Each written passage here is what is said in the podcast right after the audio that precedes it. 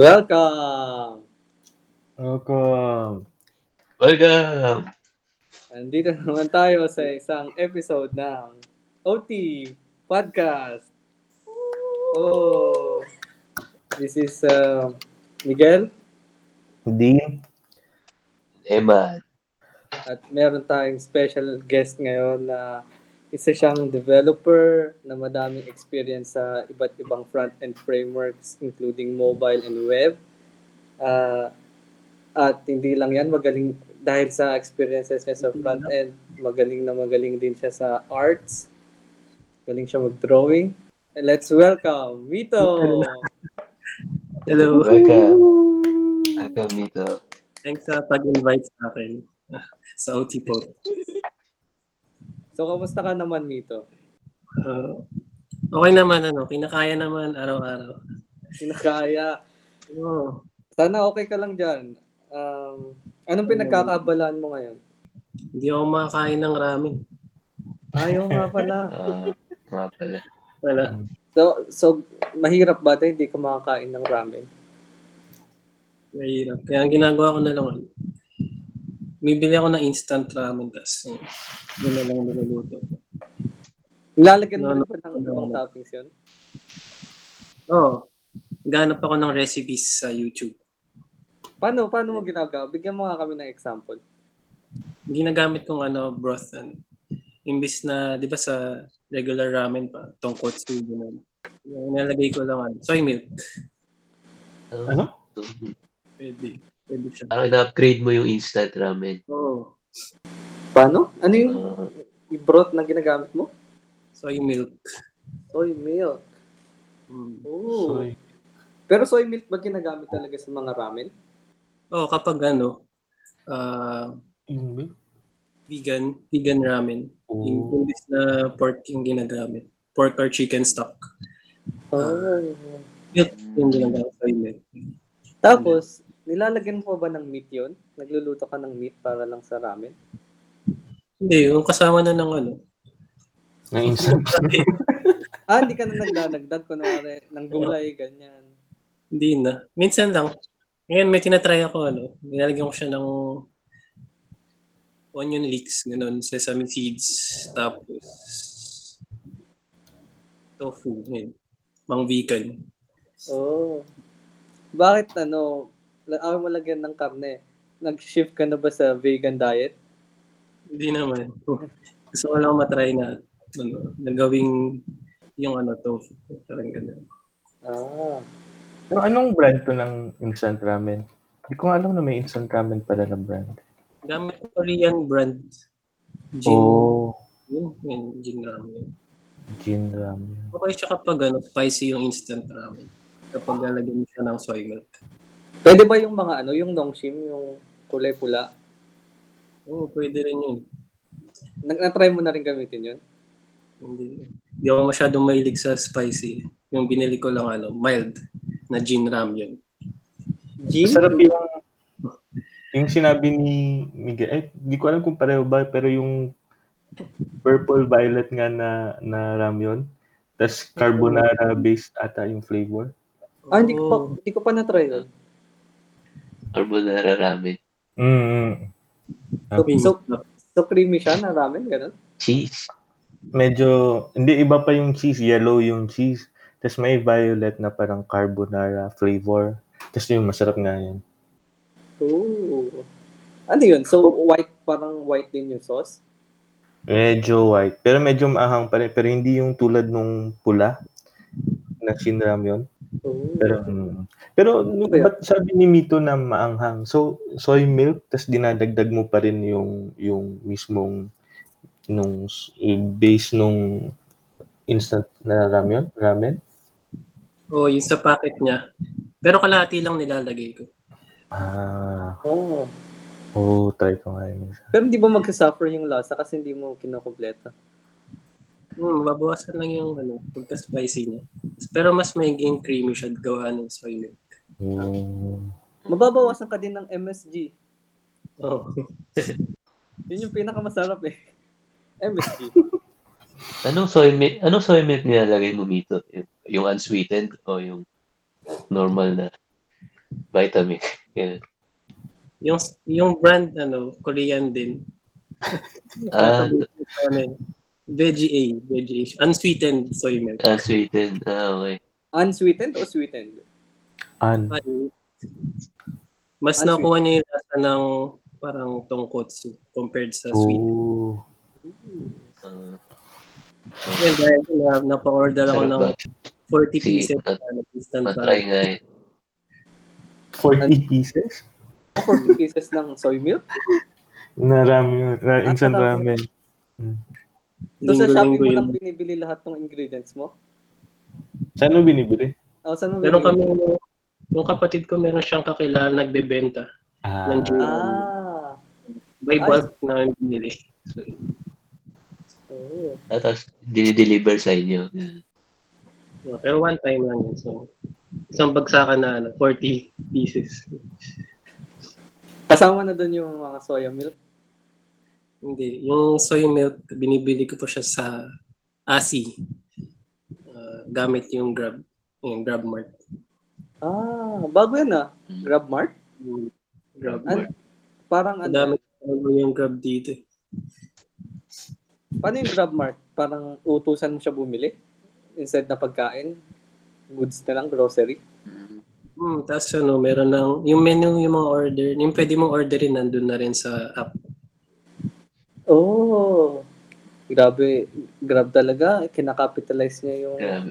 mga, tawag doon, mga pangit na sistema sa Pilipinas. Oh. Transpo, uh, food delivery, dinidisrupt na niya. Tinry ko nga ano eh. Kasi nagpapadeliver ako sa sa amin.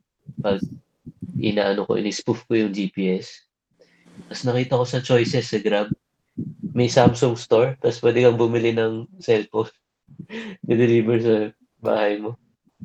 Oh, hindi ba high risk yun? Ano? Kasi kunwari, bibili pa, bibilin mo yung driver ng cellphone. Na, na, nakita ko. So, ano, May pinapakita ka kanina din. Ayo, nakamute pala ako. Hindi pala violet, sorry. Pink, pink.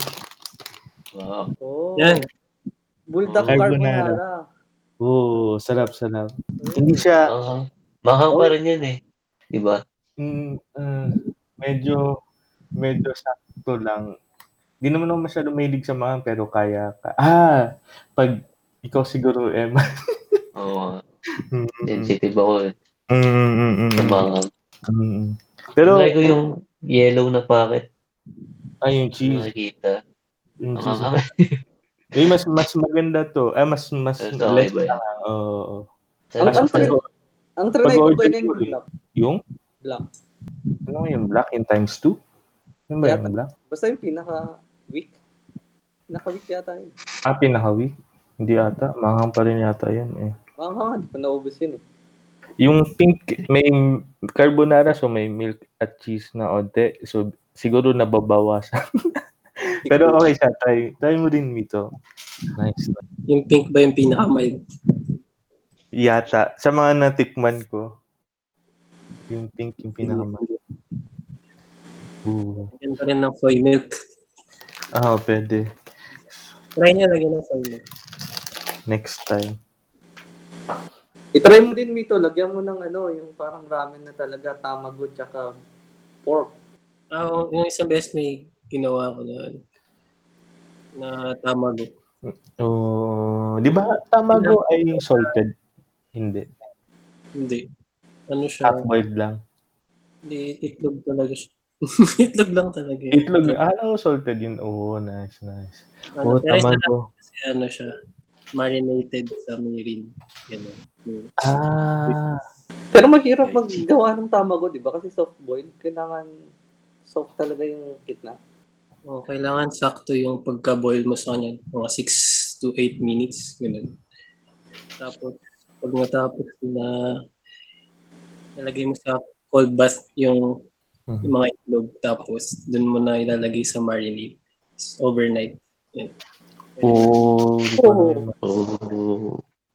Oh, Ang amazing ang na, parang oh, tamago. Inaral mo talaga yan, Mito. yung pagraramen. Oo. Ramen pa. Kaya nga naisip ko magtayo na ng ramen restaurant. Ah, Kung magda, magpapagawa Ano? ka ramen restaurant, anong pangalan? Tara ramen. Sa ramen? Tara. Tara ramen. Para para ramen. Bakit? Bakit yun? Parang ano eh, catchphrase. Ka- catchphrase yun ang sinasabi ng mga tao. Tara. Tas, ano, parang kakabit lang nung ra, yung ramen. So, rara, rara, tara ramen. Yan. Ah. Okay yan ah. Pero kailangan may special menu ka, Mito. Na kind ng ramen na dun lang sa'yo. Exotic. Mm. Mm. Exotic. Anong, Mm. Naalala mo yung sa, oh, pinun, pinun, pumunta ako dun sa Kisako. Yung matcha, Oo. matcha na cafe. Wala na. Pero anyway, yung Kisako dati, may matcha ramen. That may ganun ka, may special flavor. May suggestion akong flavor. Bagnet Hmm. ramen. Bagnet. bakit ramen? Ay, masarap yun. O Hindi lechon yun? kawali ramen. Yung parang pinalitan mo lang yung topping. Yung yung yung chashu, ganun naman yun, di ba? Yung chashu yung nililechon kawali din talaga. Same na size. Oo. Yun din yung alam ko. Na Hmm. naalis yung taba. Mm, mm, mm, mm. Tama ba? Sinigang ramen. Sinigang. Maasim na. lasa. Lasa. nun. Ano, din flavor? Huh? Din flavor ramen. Ano yun? Lasa nun. Hindi na Walang lasa. Inihintay ko yung sagot. Walang lasa. Ito. dahil sa... Kasi,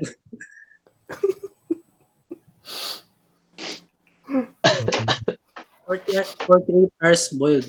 Wala ka yun. 48 hours. Bol. Yung pork. Ah. Diba, ano na yun? Sobrang lambot na. Ah, ano ba? Ano, adobo ramen yun. Ah, oo. Ano? adobo ramen. Gusto ko yan. Adobo Mga ramen. mura. Oo. Oh, Yung mga murang Hmm. pwedeng... May nga nakita ano eh, sinigang na ramen. Ah, meron nga? Meron. Saan? Saan mo nakita yun? Din? Kalimutan ko na. Isang gamit niya yata parang rice noodles. Ang, Oo. Hindi po maasim masyado yun. Oo, ma- baka ano lang, mild lang yung pagkaasim niya. Yun yung ayoko sa sinigang. Sobrang asim. Hindi ako sanay sa asim ng sinigang. Ah, di ka, ano, yung mahilig. Hindi. Nakita ko sa stories mo kanina, Emma, na may kare-kare ka. Oo, oh, nagkari-kari kami. Ikaw nagluto. Wala kang bagoong. Kare-kare ramen. Oh, pwede na, kari-kari ramen. Pero ikaw nagluto. Kaso walang ka. bagoong. Ikaw nagluto nun, Ewan. Ah, hindi. Nanood lang ako habang niluluto. eh. Da- Tapos dapat ako gawin, bumili ng packet. dapat gawin mo si Dean yung kunwari may nagluluto pero ikaw mag-stories para ikaw yung nagluto. Uy, kilan. Ganun yung ginagawa ko. Hindi ko sinabi yun, ha? Nagluluto to. Big reveal. Dito lang sa podcast. Nag-iisip pa ako anong magandang ramen, eh. Maganda rin kare-kare Ano ba? adobo. Ano pa ba? Adobo. Hindi ba parang ang broth, ang broth na puro adobo? Sobrang Masyado, ano, sobrang malasa. maalat. Or, Maalat din. Eh, di bawasan. Hmm. Bawasan. Ganon din masasabi mo sa sinigang eh. Masyadong maasim. hindi naman. Iba sinigang soup talaga siya. oh, Ganun talaga karami yung saba. Hindi, ayoko talaga ng maasim na sinigang. ayaw talaga. Yung ano, ramen na lagi nag-try sila, ano, Bicol Express, ano ba, Caldereta. What? Pinagoongan na ramen. Okay naman. Na-try mo? Na-try mo yan? Oo, okay naman. Okay siya. Lasa, lasa pa rin yung tonkotsu. Onti lang, parang flavoring lang. Yung Ah, okay. Parang Ito yung iba-iba nila na flavor sa ramenagi. Oo, yung Ito yung dati. Mm. Di ba meron din sila yung pesto? Parang pesto ramen, yung green. Yung green. Pesto ba yun? Isa yun sa paborito ko yung pesto, yung Green King. Yun. Thank you. Eh man, na-miss ko na yung ano mo, pesto mo. Ako din, Eman. Ako rin eh. Ako makita ka na dito eh, basil. Sa grocery. Pero ano ba yung ano mo, Mito? Yung parang, kung ikaw irarank mo, may tier list ka ng ramen sa Pilipinas. Lahat ng sikat na ramen houses. Ano yung, paano mo siya i-rank? Hmm, paano ko siya yung Siguro kung ano yung tumatak sa akin. Yun. Hindi hindi lang dahil sa lasa. Top 3, top 3. Oh, top 3, top 3. Oo. Yeah, top 3. Ah, simulan ko muna sa 3. Sige. Mm. Yung third na pinakagusto ko sa ano, Ramen Nagi, yung Green King. Oh. Gusto ko sa kanila kasi every month meron silang limited edition na ramen.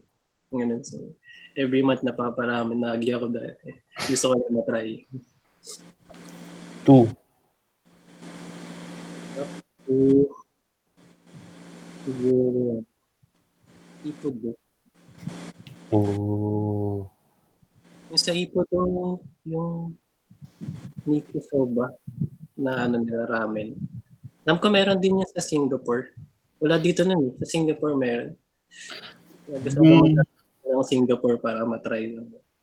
Kailangan dito ito. Pero, pero, pag yung mga, pag naririnig ko sa mga kaibigan kong taga dito, hindi, hindi masyado ata nila. Oh, sa mga natikman ko sa naraman sa Pinas, yung ipudo pa ata pinaka gusto ko. Pero dito, hindi masyadong maganda. Y- Yung tingin nila, hindi masyadong masarap. Yung tingin nila sa ipudo. Tipong, pumunta kami sa isang place na may ipudo, ipudo, tas di nila pinapansin. Hmm. Pero anyway, baka dito or doon sa place lang yun. Baka iba yung quality. Mm. Ano yung one? Number one? Ay, pinapaborito ko ano, sa Kichitora. Kitoro? Kitoro. Mega? Mega Mall Atrium? Oo. Oo ba? Lagyan mo sa Glorieta 5 na nandun pa siya.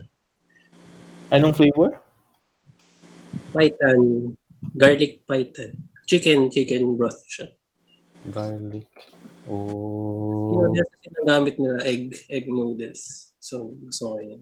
Ah, egg noodles. Medyo underrated siya sa akin. Mm. Parang isang beses ko pa lang na-try doon, tas hindi ko maalala kung okay po o hindi. Oh, mataas nga. Ang dami nga nagsasabi. Parang Black di, garlic python. di ko ever na-try yun. Wala ka bang Mas- ano? 500 yata yun. Hmm. Wala ka bang Hindi ano? nyo naalala ko mahal. Wala ka bang ano, Mito, parang special mention ng mga ramen? Hindi siya pwede sa top 3 pero parang may Tsaka iba yung flavor. Oo, oh, ganun, parang ganun. Mm, pang-apat, siguro mga notables. Ramen Kuroda. Try nyo na ba yun na nandito? Bago lang siya. Tapos yung ramen niya ano lang, one- 180 pesos. mm Ito yung nasa basement o sa ka- kabila ng Mega Mall? Meron nga ba sa Mega? Hindi ba, iba pa yung nasa Mega Mall. Ay, hindi pa. Nakatry ka na ako ng Kuroda. Hindi ko alam kung sa Mega Mall o sa Mandaluyong. Madami na rin yung murang ramen ngayon sa Pilipinas. Ano? Parang 180 na lang. Parang naging competitive na yung pricing nila. Ah, talaga? 180 mura na yun ah. Ipodo Hmm. tsaka Nagi, di ba mga 400 pa rin? Oh, 400. Mm-mm. Tapos may bago ngayon, no? Para siyang budget na ipudo. Pangalan niya, Hakata Ton Ichi. 180 pesos lang. Kasing lasa siya nung ipudo. Pero okay naman yung lasa. Oo, okay naman. Mas Oh. maliit din yung serving. Konti, mas konti lang yung serving. Ah, may na may na-try kami dati sa sa saan ba? Centris. Ramen something. Nakalimutan ko pangalan. Pero mga 1 120 lang yung isa. Tapos mm, ganun nga rin yung presyo. Ay, ganun din yung lasa. Mm. Pero Tandaan- ganun din kadami. So baka kaya na, na-sacrifice yung lasa. Pero kung pagkatapos ng COVID Mito, at sa ang anong ramen agad yung titikman mo ulit? Mahirap yan ah. Lahat. Ano siguro muna? Ramen Nagi. Yung Gr- Green King? Yung Green King. Ah. Tagal ko na nakapag-pesto eh. Gusto ko talaga mag-pesto. Ayan si Eman, best pesto cook in the whole world, in universe, in the solar system. Grabe. Naalala ko, ayun yung kumuha nung nagdala siya ng maraming pesto. Oo. Oh, kumuha agad ako, ah. kumuha agad ako. Hindi ah. Grabe. Grabe. Ano yung sarap kaya. Oo nga, kaya ku- kumukuha ako lagi sa ano baon mo. Ah, narinig mo yung break sa boses ni Miguel Lemon. Kaya nga. Hmm. Hindi, huwag ka maniwala dyan, Eman, ng ano lang talaga yan. Oh, parang siya yung serpent sa Garden of Eden. oh, hindi ah. Hindi niya nga ano eh.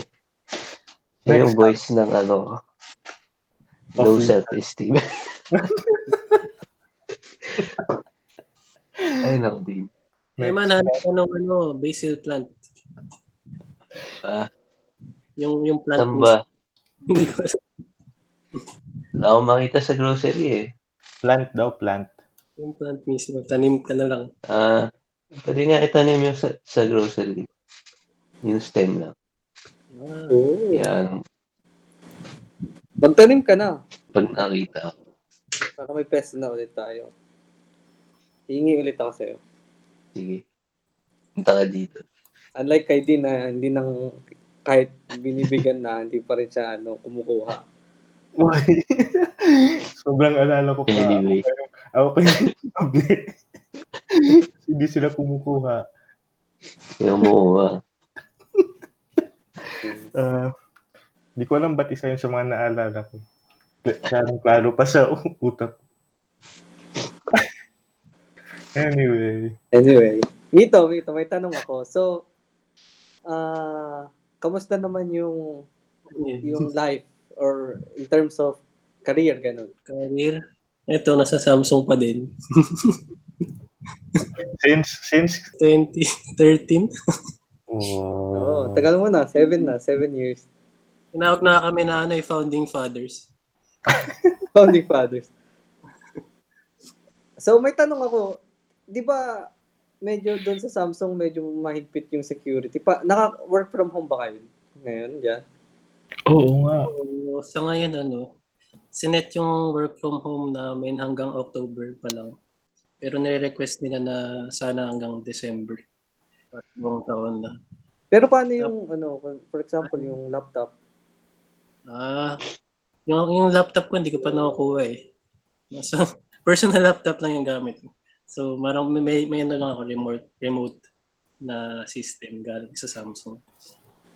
Ah, ah, hindi pa nakaka-apekto yun sa, kunwari, hindi ganun kabilis or ganyan. Kasi gaya Or kung wala akong laptop. Oo, oh, ganun. oo nga.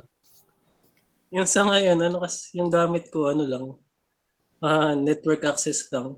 So, wal, walang way para mag-dev. Wala akong dev environment dun. So, kaya ako talagang pumunta ng office para kunin pa yung laptop ko. So, so Pero- since, since March, hindi ko pa nag Since March, wala, hindi ako nagde-dev. Ano lang. Eh, anong ginagawa mo kung di ka nagde-dev? Nag-autos ng mga ano, members. Ah, Ah, lead, na kasi yung road. ah, Oh, si Vito rin pala yung... lead, lead Pero, pero yung, ano, yung iba, ano, naka, ano, meron silang VPN. Yun yung ginagamit Ah, for nag-VPN pa. work from home. Pero may restriction pa rin sa access. Bawal mag ano, video calls, audio calls lang pwede. ganun. Hmm. Mm, Intense pa rin talaga yung security. Pero, Mito, ano ba? Parang, di ba, magaling ka mag-drawing. Pero, uh, first choice mo ba talaga magiging developer? Ah, ano talaga eh, ano, nung bata talaga, mas gusto ko, parang dream ko na maging ah, computer scientist. Wow. oh, Parang ano lang yung drawing mo, parang hobby mo lang talaga. Oo. nakuha ko lang siya no Kasi nung bata ako, kaya, kaya ko rin nagustuhan maging computer scientist. Kasi nadamay ako na larong games, na DOS games. Parang family games, parang ganun. Hmm. Yun, tapos, naisipan ko, parang gusto ko rin gumawa ng mga games na ganito. So yun, nung medyo tumagal, may na-discover ako na engine. Pangalan niya, ano, RPG Maker. Ah, etong shinare mo sa akin ngayon. Oh, yan, yan. Diyan kasi hindi mo na kailangan mag-code. So, meron na silang provided na mga events yung tawag, yung mga functions. Ganun. Tapos, ang gagawin mo na lang is yung sprites, yung mga tiles, ganun. Mga visual part ng gusto mong gawin na game. So, yan. Doon ko nahasa yung pag-design ko.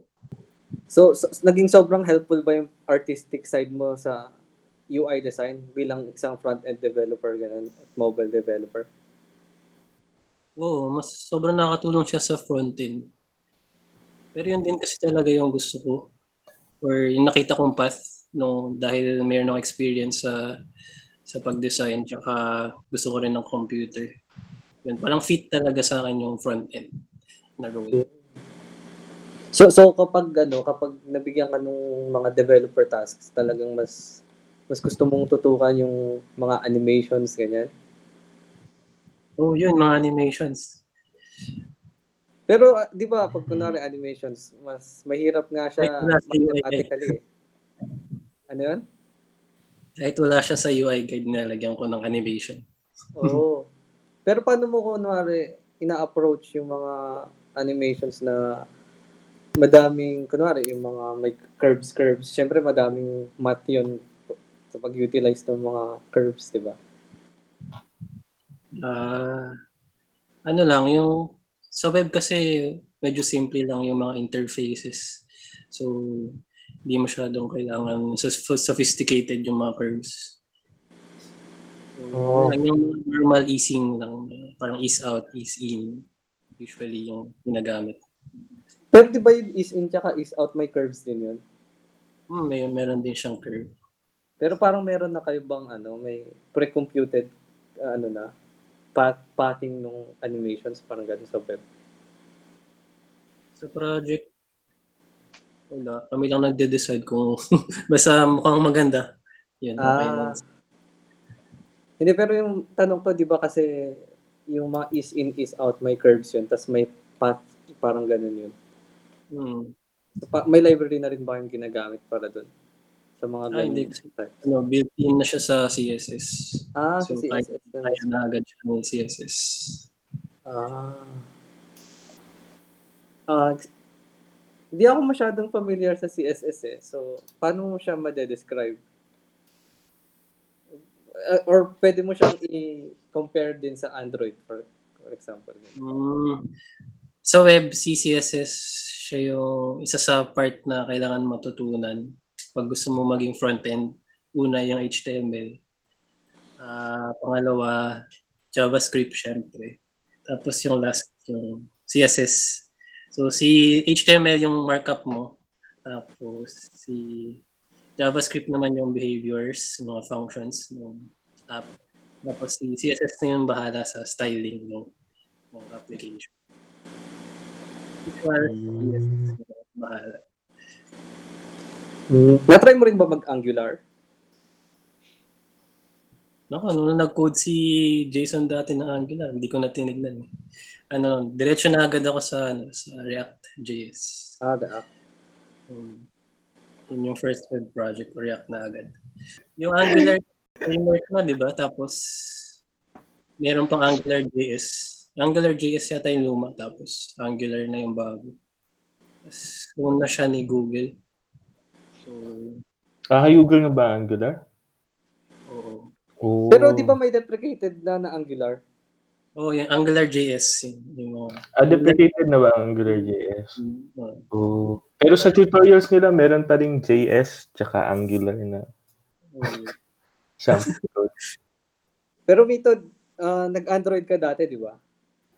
Hmm, Android. Yung pinakauna kong trabaho Android. Oh. Ngayon, front-end na. Naggumagamit ka na ngayon ng JavaScript. Ma- okay ba yung transition mo? Kunwari kasi yung Android, Java, statically type, tapos lumipat ka ng front-end, mostly nag-JS ka na. So, dynamically type naman yun. Mahirap pa yung paglipat mo sa paradigm shift na yun. Yung una mahirap kasi first web ko siya na project. So, yung pag-aaral ko parang isang linggo ako nag-aaral sa office ng React. Tapos ano yun, OT pa ako nun. So, parang madaling araw na ako mo Oh. isang linggo. So, matagal. Kasi, kasi sa Android, ah nung sa nasa school pa ako sa atin eh, meron kaming subject na innovation, parang ganun. Tapos Android yung tinuturo. So, nung nag-Samsung ako, parang may head start na ako dun sa Android. Sa direction na aralin Tapos sa, sa typing naman, mas madali yung typing mo sa Android compared sa dynamically type na JavaScript. Hindi ka kasi malilito kapag may type na yung mga variables.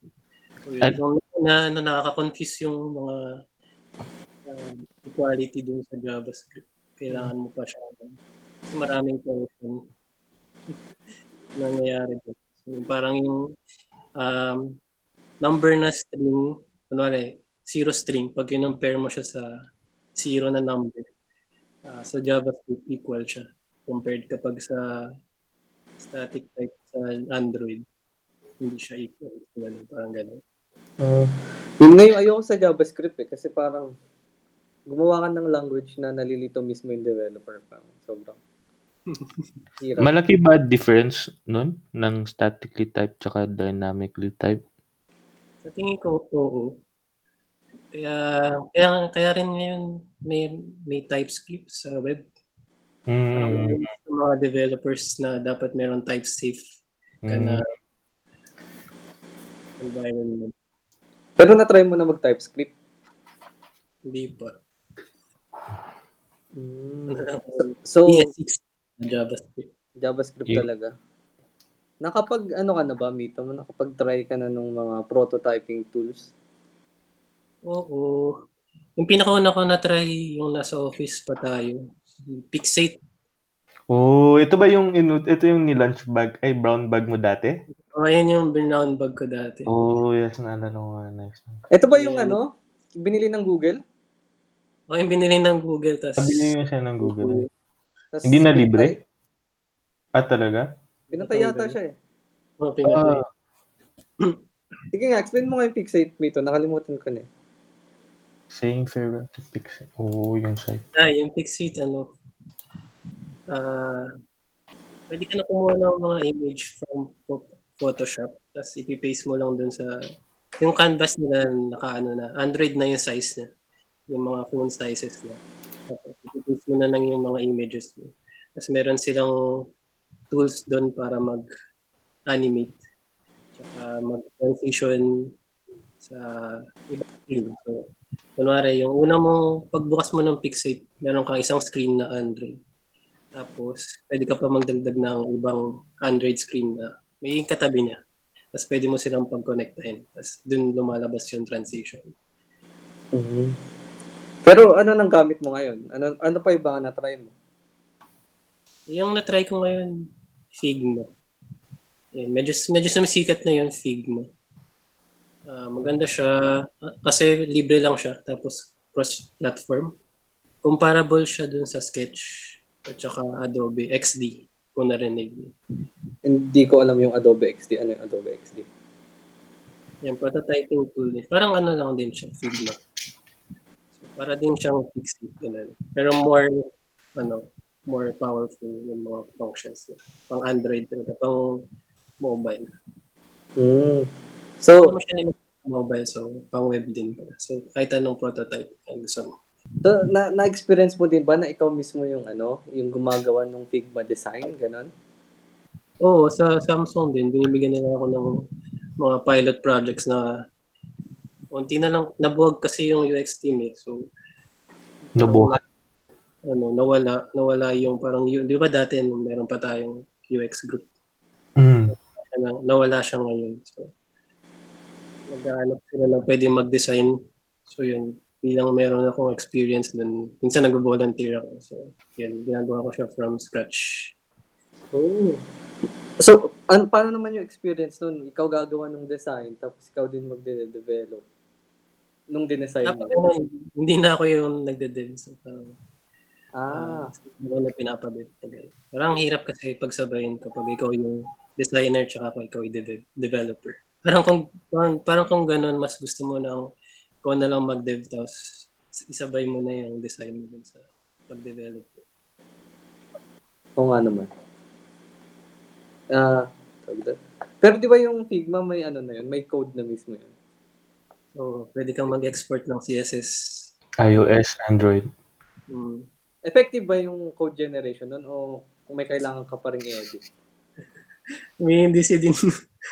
Hindi, dun sa na-try ko sa Android, medyo hindi eh. Y- Oh, yung sa Oo. akin din, yung na-try ko sa Android. Hindi rin okay. Sa web, Hindi ko, gamit yung gamit yung export to code nila. Mas maganda pa rin na ah, tayo yung mga devs yung mga nagko-code talaga. Hmm. Nice. Eh, yung Zeppelin, na-try mo ba yung Zeppelin? Alam mo ba yan? Zeppelin, oh, Zeppelin. Hindi, hindi na rin yung standard ngayon na ginagamit sa projects namin. Zeppelin, tapos Figma. Okay naman yung Zeppelin. Kaya na hindi ko pa siya nagagamit. Ah, hindi mo pa Kasi nagagamit. lang siya. Sa iOS, sa Mac lang yata siya meron ng version. Ah, hindi ko alam na Mac lang siya. Pero sikat na nga yung Figma, ano. Sa tingin mo, Hmm. sisikat pa tong Figma? Dahil pang gagamit? Sikat pa yan. May ads pa nga yan sa YouTube. Ah, talaga, hindi ako nakakita. ano. Yan. May nabasa ako na survey na about sa web.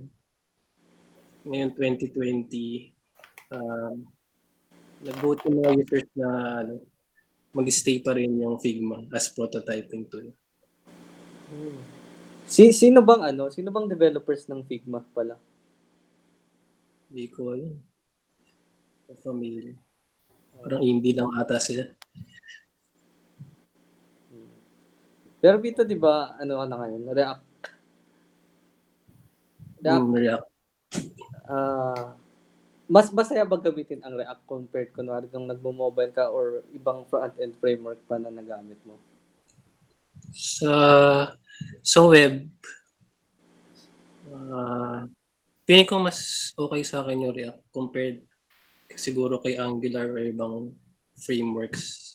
Kasi kay React, ano, parang, di siya framework kasi parang library lang siya. So purely parang view layer lang siya dun sa sa application. Kasi ikaw na bahala mag-add ng mga ibang tools na gusto mong gamitin. Sa Angular, parang kompleto na siya, mayroon na siyang integration nata sa backend. Pero ano nga ba yun? Ano, ano ginamit sa Angular? Yun, alien language yung Angular kaya yun. so, React talaga oh, yung yung forte ko na uh, web, na web library. Android. Mas gusto ko pa rin yung React ngayon compared siguro sa Android. Bakit naman? Bakit? XML. Bakit mas trip mo na React? Nung sa Android kasi, um, parang nung inaral ko siya, parang hindi ko talaga fully nag-grasp yung mga fundamentals. So parang, uh, for me, nung inaral ko si JavaScript, parang mas simple siya aralin. So mas simple yung learning curve niya compared sa Android. Oo. Ba- bakit naman, bakit mas simple? Ba't mas mahirap yung Android? Ano yung parang ah, big hill to climb sa Android? Mm, siguro para sa akin yung logic part. Sa Android? Mm. Yung pinakagusto ko sa dati nung yung mga XML, kaya kong gumawa ng interface gamit XML. Pero kapag nandun na sa part na kailangan mo na mag-code masyado, yun, medyo medyo nahirap ako, hirapan ako dun. Pag sa React kasi, ano siya, naka-markup na yung mga gagamitin mo. Parang HTML na rin yung ah ginagalawan mo. So, parang na, na, naalala ko sa kanya yung XML. Mm. Ito yung tinatawag nilang ano, di ba? Virtual DOM, ganun. Oh, pero iba pa siya. Ano, an- Ano? parang reusable components. Yun, yun, yun yung tawag sa kanya. So kung sa React, parang, di ba may HTML tag na image, IMG. So pwede mo siya, parang i-extend pa na ah, sa nadagdagan yung mga attributes niya. Kung gusto mo maglagay ng, ng image filter. Ganun. Pero paano yun? Nako-convert ba yun into like HTML na format? Kunwari may Hmm. extend mo. Ah, nako-convert Oh. siya?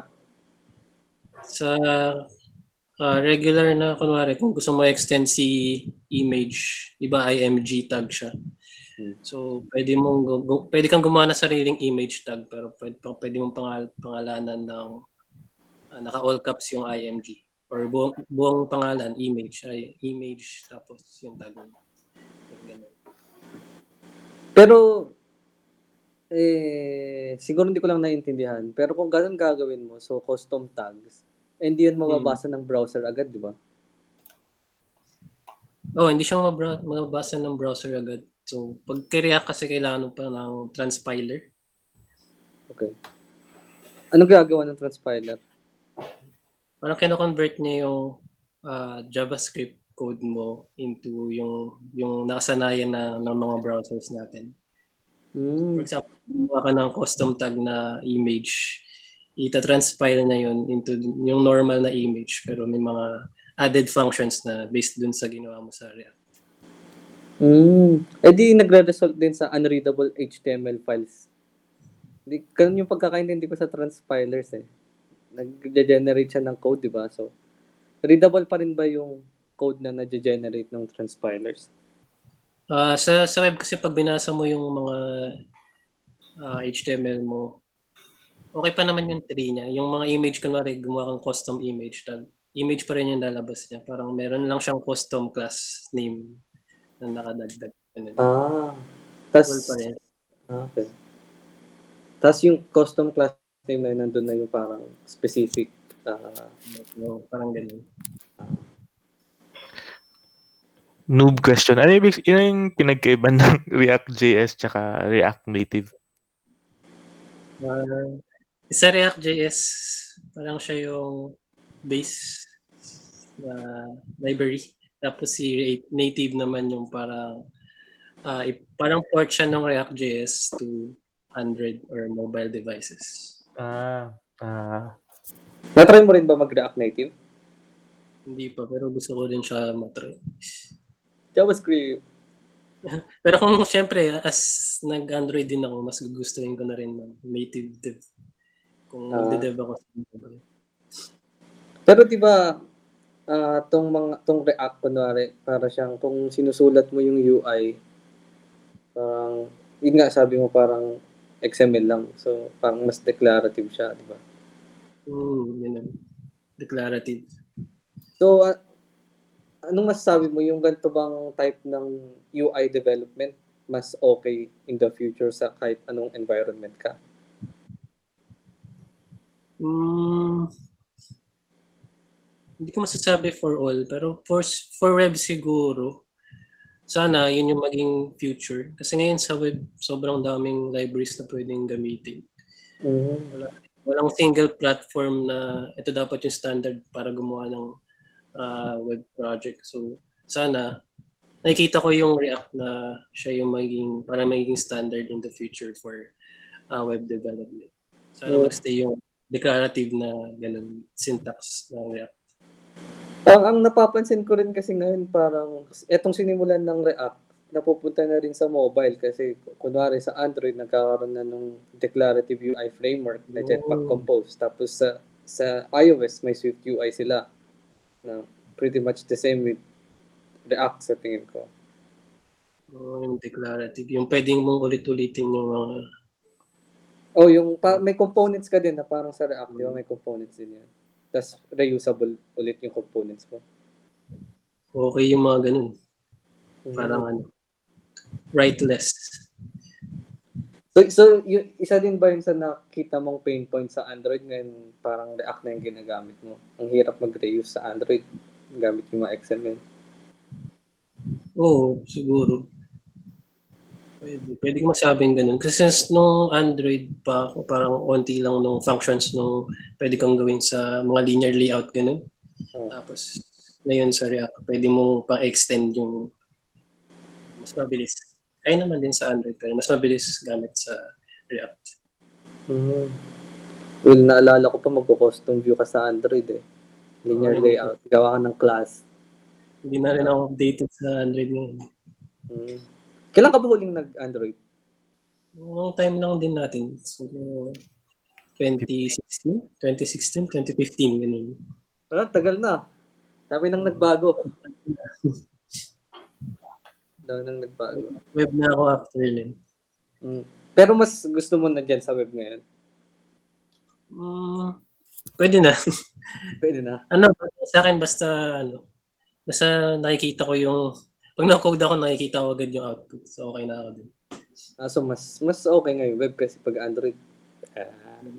well, may ano na, may advancements na masasabi ko kasi meron, kunwari dyan pag compose pen, na parang React, pwede mo nang i-preview.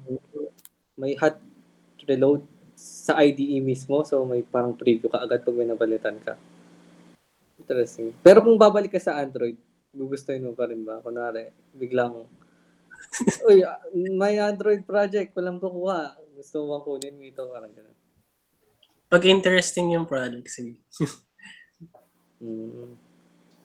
A- ano na ba yung mga interesting na projects para sa Yung mga anong anong field ganun. Mm, usually, mga interesting project sa akin is yung yung ako yung may freedom kung ano yung mangyayari dun sa design. Hmm. So, kunwari sa Samsung, pag binibigyan nila ako ng project, mga pilot projects yan, yung mga interesting sa akin. Parang mga research projects, mga ganyan. Mga sarili mo lang gawa. Compared sa kapag meron kang sinusundan na UI guide. Ano ba Siguro ano no, iba din kasi yung mindset mo. Kung ako kasi hindi ako magaling sa design, so pag walang design, doon ako mahihirapan. Baka ma-lose interest ako. Pero unlike you, parang gusto mo may say ka pa rin sa design, tapos ikaw pa rin magde-develop. Nice insight. Kakaiba. Masasabi ko. Ikaw ba din? Ganun ka rin ba? Parang gusto mo may design. Ikaw mag-design tapos Mm, ko depende sa expectations.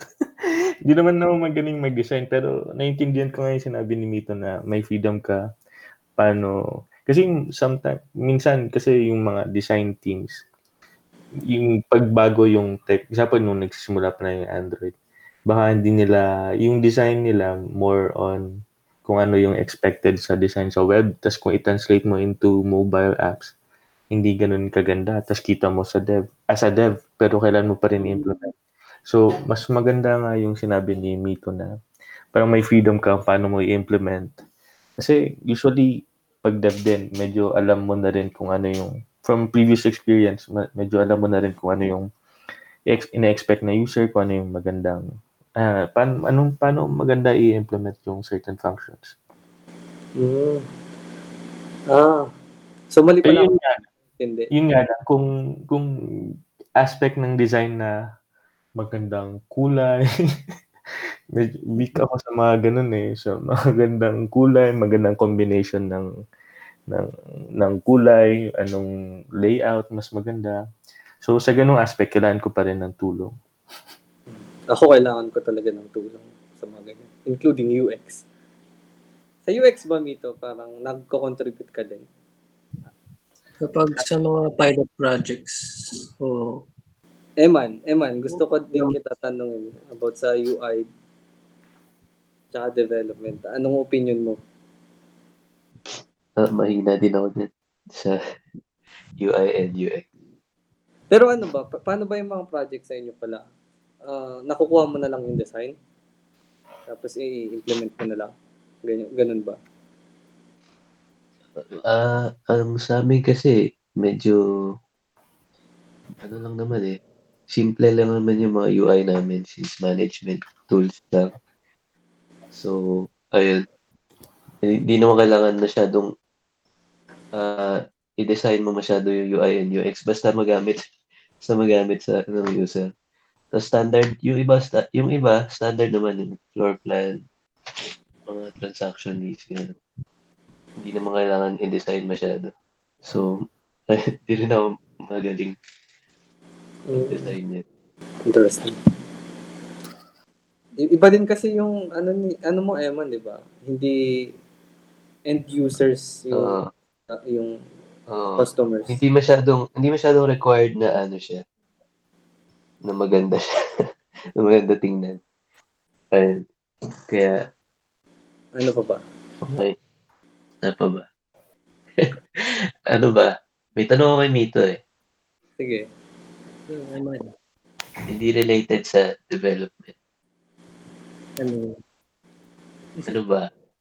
Di ba may annual list ka of oh. uh, annual watch list ng anime?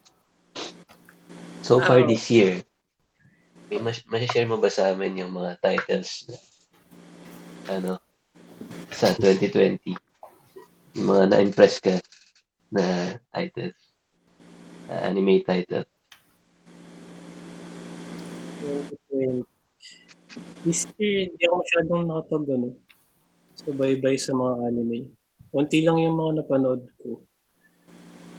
Tapos ano, ah, since na madami yung mga net anime sa Netflix, do'n na lang ako nanonood compared sa ah, seasonal na anime yung pinapanood ko. Least yung mga napanood ko lang siguro 2020, ano ba? Yung na napanood ko, tawag yung ano? Tower of God. Ah, Oh, God din. Tinadjust din yan nila din eh. mm, mm, si Emma nagsuggest. Kasi Eman ba? Si- Mm. Parang episode 1 na napanood ko eh.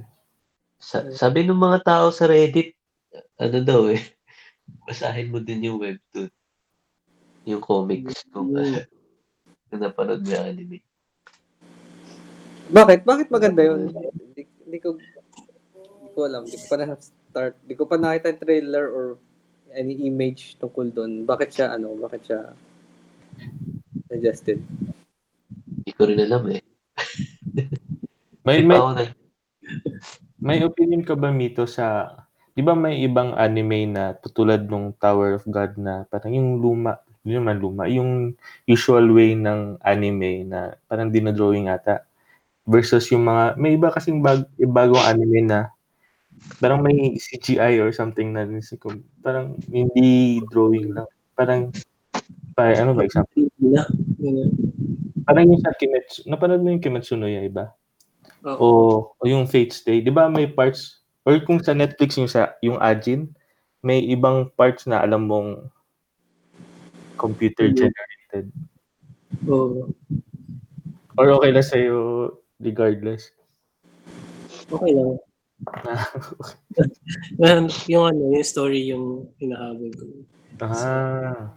Paano yung ano mito pala? Hmm. Aside from story, tinitignan mo rin ba yung art style? Nakaka-apekto ba yun kung nagpumipili ka ng papanoorin? Hindi masyado. Mas nakaka-apekto sa akin yung ano, opening tsaka yung ending song ng anime. pag ano, pag hype, pag kaya parang ano, Shingeki no Kyojin. Oh. Ah, gusto Okay. mo kaya mo. Yan, ganun. Oo, oh, ganun. Yung pang pa-hype sa umpisa tsaka sa dulo. Oh. Pero, Pero yung Shingeki na yung first season na opening. Ay, ewan ko. Hindi ko pala napanood yung mga rest ng seasons. Pero yung unang opening, yun yung napanood ko dahil nanonood si Mito while training. ah, While training. 2013. Oh, yun yung namatay si ano, Eren. Oo, oh, yun nga. Sobrang Ah. gulat ko. Spoiler. Pero sobrang gulat ko. First episode nung nanonood, Oo, nanonood biglang namatay yung mga gulat din eh. Nagulatin ako dun eh. pero Parang, oh, tapos na yung series? yung ganda nga ng opening nung Shingeki. Gusto ko din yun. Pinapakinggan ko din paminsan-minsan. Ah, Sasageo. Sino? Sasageo. Sasageo. Ano, ano ibig sabihin nun? Dedicate, dedicate your heart. Well, May ano pa sila. May Ano po? Tawag Yung nila. Sabay- Fire, Fire Force. Ano pa? Fire Ano? Force. Ah, So ano? Fire Force. Fire Nasa Force. Siya. Oo. Oo, yung yung firemen sila na Oh, Fireman. Firepower. anime pala yun. Eh man, tinaran ko rin panoorin pala yung ano, God of High School. Alam mo ba? yun? Ah, ah, hinintay ko matapos eh. Panoorin. May May episode 9 pa ngayon. eh. Oh. episode Kasi nine. siya Pero pero Korean yun, di ba? O webtoon lang. O webtoon yun. Ayan. Oh, pero maganda din yun basahin. Medyo magulo na mga ilang chapters ah- away. Pero, hmm. Oh, may anime. Ah, ah, na, nasusubaybayan mo yun din. Mga, Parang 400 chapters na yun. eh. mga until 350, 380. Ah, okay. So, may, may, meron din talagang manhwa na nagiging anime? Parang, Siguro kasi sobrang popular nun sa sobrang popular nila eh online. Parang millions yung readers nila dun sa official app. Ah. Kaya ina-adapt na. eh, yung solo leveling, gusto nyo magka-anime yun? Parang may balak nga raw silang gawing anime. Yung solo leveling? Binabasa mo rin ba yun, Mito? Hindi. Naririnig ko lang siya lagi sa mga friends. ko. Yung nagbabasa sila ng web, ng manhwa. di ka, di ka masyado nagbabasa, di ba, Mito? Hindi, hindi ako nagbabasa. May gusto Anime lang. yung anime, oo, yung nga naalala ko. Anime. Alam mo ba mangyayari sa Shingeki? Next topic. Next topic. Uh, i-release, ano na eh, may up na spoilers nung latest chapter. Stop, stop, stop. Di ko pa nababasa. Sabi ko lang. Yun na raw yung, ano, yung anime. Ah, yung season 4? Kailan ba premiere ng season 4? Last season na to, di ba? Hindi ko maalala kung kailan. Ano sa tingin mo? Nagbago kasi yung studio. eh. Sa tingin mo ba okay? Ano, from Wit, Wit Studio yata yung luma, tapos mapa, mapa na yan tayong bago. Ito naman yung art style niya, mukhang okay naman. Basta true sila dun sa source material, okay naman. Feeling ko faithful naman. Kung huling season na din. Hindi ko pa napanood. Season 1 lang talaga napanood ko eh. Tapos nagmanga na ako. Ganun. Hindi ko maantay. Hindi ko maantay yung anime. Kasi ang, ang tagal, di ba? Nung agwat nung season 1 tapos season 2. Yung pinakamatagal. Tapos ngayon, season 2 to season 3, saglit lang. Ano pa ba? Yun lang, konti lang ang napap- napapanood kong anime ngayon. Yung, yung iba, lumana, yung Haikyuu, kasi na nagdag siya sa Netflix. Oo, oo, oo, oo. Ah, Kasimula ko lang din yun, Mito. Ah, kasimula. Katapos ko lang din. Katapos ko rin agad. Ala- volleyball. Mm. Last week, last week lang, sabi mo, nag-umpisa ka ng Haikyuu ah. Mm, tapos ko na. Nila. Oh, four seasons? Tama ba? Four seasons. Pero maiksi, maikling episodes eh. 20 minutes, 30 minutes. Yun yung Mm. anime anime na normal eh, 20 minutes eh. Ah, oo pala. Oo. Okay ba? Ganda ba yan? Hindi kasi ako makarelate sa sports. Mga sports. Anime dito. Ganun. Maganda. As Tingin a ko- non-athletic person. Tingin ko mag Okay, magaling na mag-volleyball. Okay. Pero hindi pala ako nagbabasa din ng ibang sports. Pero ang ganda. Ang Ganda ba, Mito? Para sa'yo? Oo. Natapos din namin siya ng isang linggo ng kapatid. Oo, maganda din yung start nun. Opening nung Haikyuu. Hmm. Nakabase Maganda yung opening no. maganda yung mga galaw nila dun eh. Parang nagsuslow mo sila. Tapos mag-goosebumps ka. Pero ang ganda, ang ganda. Yung mga moments, moments. Feeling ko yung pag nagbinasa mo yung manga, may mga parts na parang may moment na parang sobrang gandang moments dun sa manga. Tapos Feeling ko na kopya pa rin nila kahit sa anime. Kaya ganda. Mm. May, may critic yan eh, dun sa kunwari, sa One Piece. Yung pag nililengthen masyado yung mga fight scenes, yung anime. Oh, pangit. Yung O pangit daw, nawawalan ng effect dun sa pag binasa mo. Mm. Kasi sobrang pinapahaba. Mhm. Kailangan nila ng screen time para hindi sila makahabol sa manga. Filler. Pero, ganda nga yung Haikyuu. Sige nga, tatry ko. Dami ko naman tatry. Tower of God, tapos Haikyuu. Yung Tower of God, ano ba, di ako ma...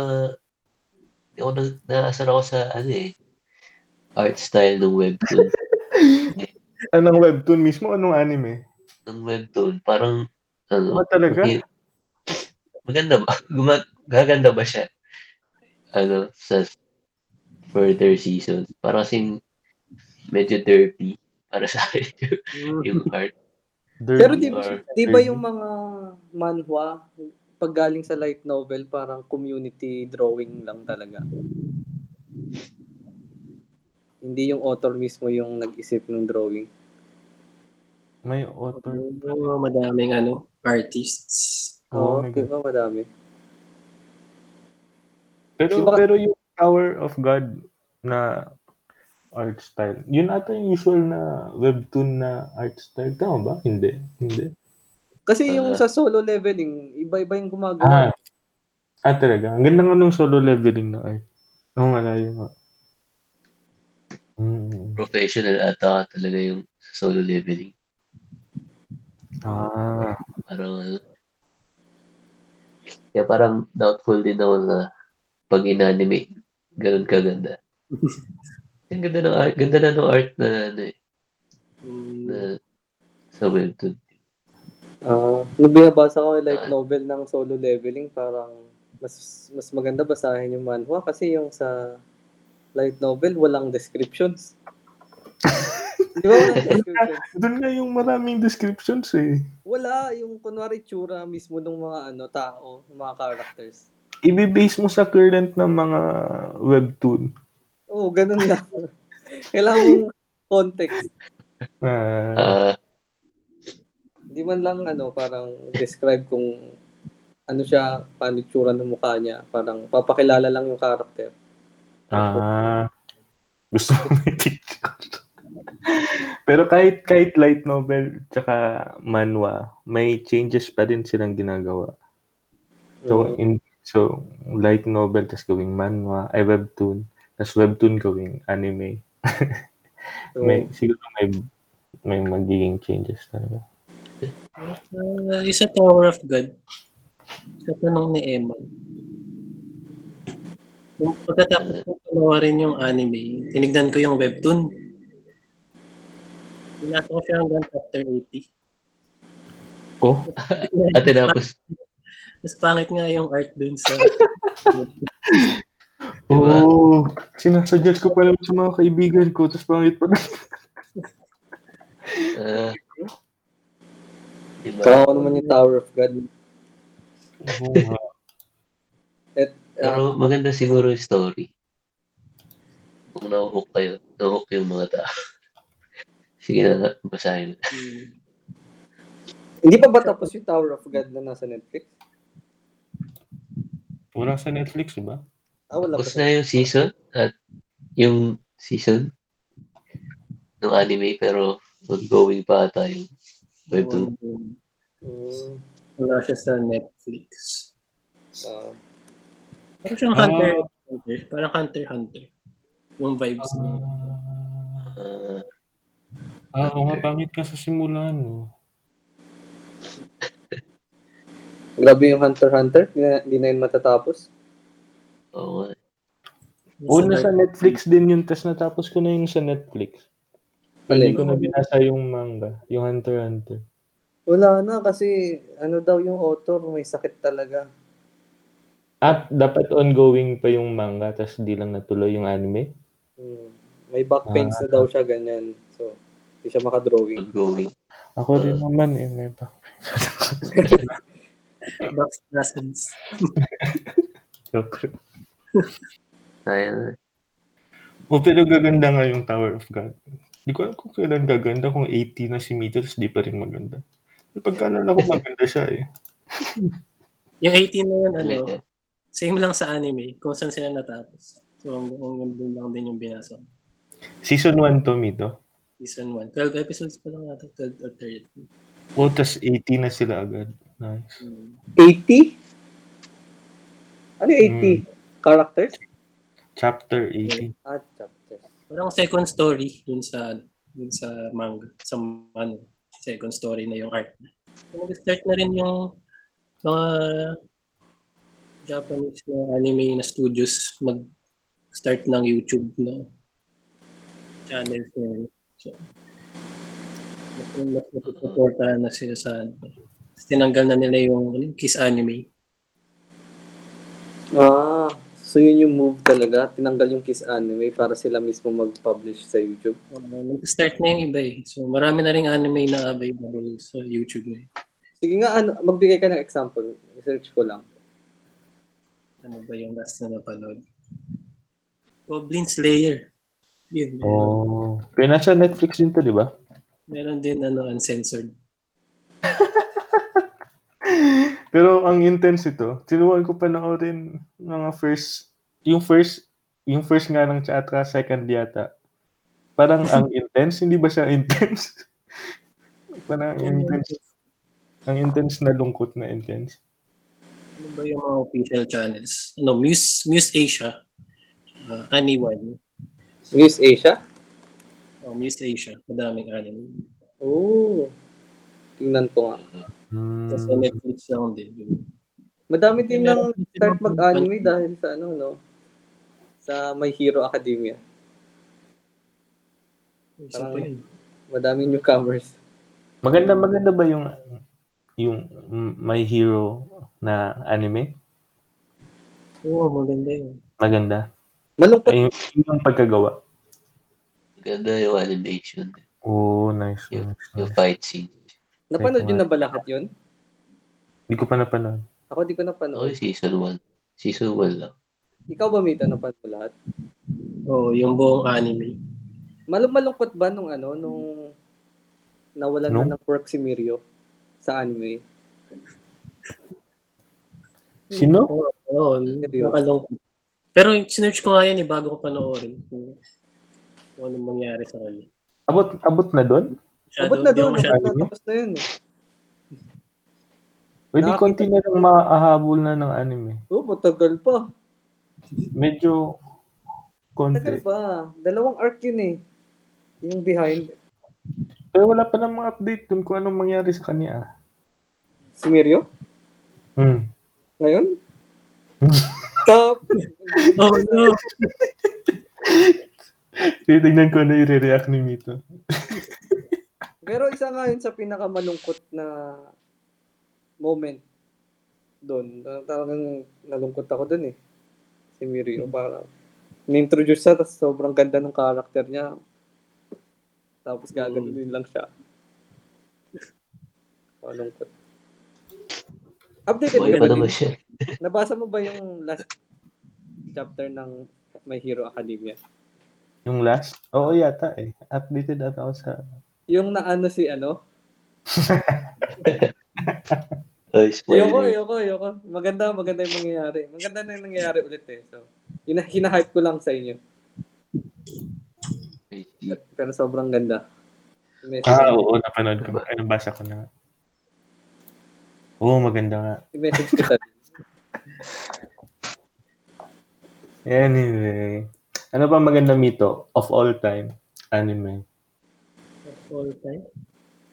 Hirap mo sa... Lately lang din kasi ako nag-start mag ano talaga, manood ng anime. No? Okay. Hindi ba? Mga 3-4 years ago may list ka na. Five years ago. Oh, 5 years pa nga pala. Doon pa lang, doon pa lang, doon pa lang. Yung ano, Mito, Ghost Fighter. Saba siya sa top, ano mo? Oo, oh, nostalgic anime. Top nostalgic anime. Tagalog pa, Tagalog. Taga- Tagalog dub. Pinapad ko pa Tsaka- minsan yun sa YouTube, Tagalog dub. Oo, oh, meron. Meron Ah, ba meron. silang channel? Mhm. Hindi, parang parang siyang ano yung kin- kinuha yung video ng ano ng ng English dub. Tapos pinatong yung Tagalog dub. Ah, para mas high quality. Mm. Yun, yung Pero- mga anime na yan, pinalakihan natin. Maganda. Slam dunk. Pinalaki Ano yan. yung inabutan mo din? Ayaw ko na ano. Pareho kayo ng kinalaki nito. Ano ba yung mga Volte, Puro chat. Voltex 5 din. Yun ba yung ano, yung mga napanood mo nung kabataan? No? Hindi ah. Protest 5. Kung ba't Yung dati, naabutan nyo naman, nag, nag-Samurai X ba sa ABS tsaka or GMA? Hindi. Studio 23 yun. Oh, yun nga. Or AXN. Ah, yung una. Hmm, Studio 23. mga Power Stone. Naabutan, yun na yung pinaka mataga, luma na naalala ko. Ano yung Power Stone? Power Ano Stone flowers? Ano yun? sa, Wala, sa, ano yun? sa AXN. Power Ano Stone, yun? Linku. Search mo natin kung tama ba maalala ko. ah. Ako yung pinaka-old siguro, Zenki. Oo, oh, ano din yung Zenki. Tsaka yung BTX. Parang bit. Hmm. Yung may kabayo. Yun yung maalala. May robot na kabayo. Ba't g- g- ganyan? Ano?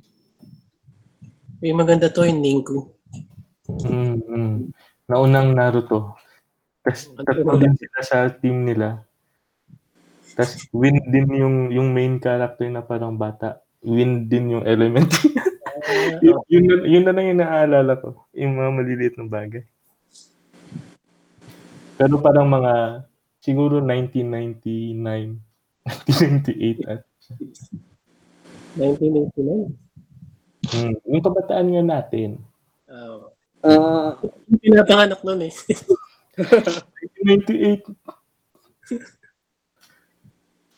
Hmm. ito, ito, ito, BTX. Di nyo ba maalala yan? Kita nyo ba? Hindi. BTX. Ah, I mean, ano yan? pangit yan eh. Hindi joke. Nakikita nyo na? Mm-mm. Si Zenki. oh, yun, Senki. Buko ni Diva. Mm. Palakol, hindi ba palakol? Palakol. Kuko, hindi pa nga. Ah, wala. Oh. Hindi ba? Eh, thank Pero bilang ano, bilang bilang hindi first language ang Tagalog sa mga anime na to ko natutunan ng Tagalog. Ah, talaga. Oh, Kasi di nga wala namin. namin yung Tagalog ng mga anime dati. Mm. Kaya di rin ako masyadong familiar dun sa yung beat, beat, yung mga Tagal anime na pinapalabas sa na dinadub ng Tagalog. Kasi di Ah. ko rin maintindihan nun. Talaga? Mm. Yung sa AXN tsaka sa Studio 23 yata nakadub sa English or English, naka English. English dun sa Studio 23. mm, kaya dun, dun yung napapanood namin. E di nanood ka din sa AXN dati yung si ano, Grander Musashi. Mm, maganda rin yung si Grander mo. Yung ano, may fishing pole siya, tapos Mm. sobrang epic Tas- ng mga isda. Ang ganda kaya, nung pag ilalim daw ng marang platform, igaganon mo sa gilid, tapos magbabounce-bounce yung... Ang ganda mo sa Ano ba ba yung mga old, ano doon? Yun lang naalala ko yung Samurai X tsaka Grander. Cooking Master Boy. Cooking, oh, cooking. Yung may bola ng na ano, nakakati sa gitna, sa gitna ng air. Mm, Ah, Yung ba yung ano, may, may kutsilyo? May kutsilyo na pag ginamit mo, sasarap yung pagkain. Yung ba? mm, hindi yata. ano yan? Baka yakitate yan, yakitate Japan. Bakery yun, di ba? Oo Yun. nga. Di ba tinapay, tinapay? Yeah, Tinapay. Oo. Hindi ko rin napanood yung yakitate. Shokugeki. Baka Shokugeki. Yung okay. Sa Bago Netflix yun. Hindi ko alam ba't nasa Netflix yun. Di ba? Hmm, Super work yun. Ha? That's it for work yun. eh. Okay yan. Ah, Hindi ko mapanood yun sa ano eh, sa... Sala. Di mo pwede Sa- panoorin sa sa sala yun. ba't kasi kayo nanonood ng ganun? Hindi narinig ko lang. Narinig mo lang. Ah, hindi, hindi talaga ikaw yung nanonood. Kwento lang sa'yo ng mga kaibigan. Mm-mm. Nito, nag-ano ka pa ba? Sinusundan mo pa ba yung Dota? Dota. Nanonood na lang ako ng mga tournaments na yun. Ngayon yung Omega League, tsaka ESL 1. ESL 1 time. Oo, oh, yun. Nakikita ko siya sa YouTube eh. So, mo, pinapanood ko minsan. Ako din, ganun na lang din. Tapos nag-disband na yung Geek Fam. Oo, wala na yata sila pambayad. Oh, wala na. Ay, nanal natalo yung Fnatic ngayon lang. Oo nga pala, ngayon pala yung time nila. Panalo, boom. Ano ba yan? Nag-expect pa naman ako. Pero anyways, ano pa ba? Nalabas na nila yung Arcana ngayon eh, si Wing Ranger. Oo nga eh. Pero hindi na ako naglalaro so wala akong pakialam. Ganda eh. Mayaman naglalaro Ang mayaman lang yun. Anong level ng Battle Pass para makuha yun? Hindi ko sure. Siguro mga at least gagastos ka mga mga 400 dollars. Sa tingin. Bumili ka ba ng Battle Pass, Emma? Ah, hindi. Hindi ako ngayon. Hindi Oo, ako naglalaro masyado. Siguro ano, nilalaro. Ano pa ba? pag ano, pag inanahan, laro ulit ako. Hmm. Pag binagya, binigyan ka ng Wind Ranger na Arcana, maglalaro ka ulit. Ah, siguro. Parang di naman ako main ranger player. Pero ang ganda eh. Parang lahat may, may custom animation. Yung, yung buong model niya iba. Tapos, lahat ng skills niya. Pati yung channeling bar. Iba. Sobrang ano. Sobrang effort ng mga dev. Eh, dapat nga may TI ngayon eh. Oh, Hmm. Sa Mga pala, August na yan. September na. September na pala. ano kayang gagawin nila doon sa naipon nila? 35 million dollars. Oo nga, anong gagawin nila dun? No? Ewan ko. Ubusan na nila. Dapat mag-open na lang sila ng ano, ng, ng online TI. Kaya naman siguro nila mag-set up ng server na hindi naglalag lahat. Ah, hindi. Kinumpute ko eh. Yung, yung ping na minimum from from Europe to kunwari, ano, Singapore. Hmm. Parang nasa 200 din eh. Yung theoretical. Hmm. Ah, talagang hindi pwede. Oo. So, pag 200 ping, hindi din maganda maglaro. May delay talaga. Ah, okay. Wala pa bang technology na parang babypass tong mga to? Paano, mo- paano ba kinocompute yun, Eman? Ah, ginugol ko lang yung fiber. Yung fiber na speed na ano na from a certain distance. Yung distance mula Europe hanggang Asia. Ah, okay. So yung speed ng fiber, yun yung yun yung pin- minimum ping sa 200. Ewan ko. Yun yung pa- yun yung ginawa ano computation. Tama ba? Tingnan na natin.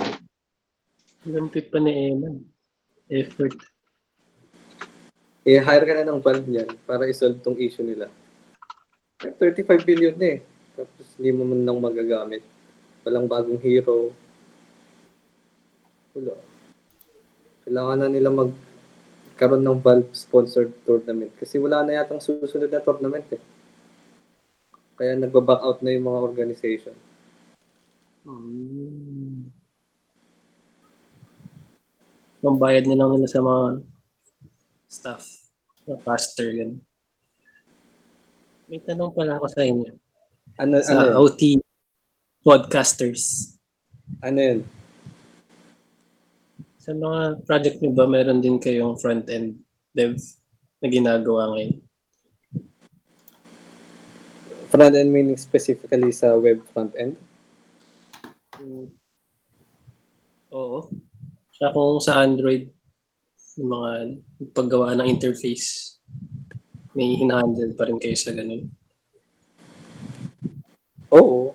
As usual, di naman natatapos yung ano, pag-update ng UI. Mm. Pero mas madali na bang mag uh, build ng interfaces ngayon sa Android? Hindi, same pa din. Kasi Hindi, ano ano pa pa, mga linear layout, ganun. pero meron ng ano, constraint layout para mas malakas na relative Mm. layout. Uh, yung constraint. Ah, meron meron na nga din yung Jetpack Compose kaso nasa alpha pa- lang siya so siguro not a good idea to put in production. Depende sa compa- organization pero ako mismo hindi muna siguro. Kasi na-observe ko sa evolution ng API niya. Ang daming la- lagi pa rin sila nagbabago dahil pa rin nilang breaking change. So, parang ma- mas mahirap din eh kapag ganun. So, pag nag-update, laging babaguhin. So, may technical debt agad. Ikaw ba din? Sa inyo ba? Sa amin, may may may may front end web pa rin.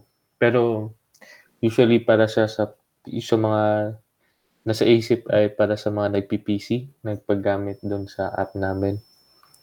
Pero pag mobile,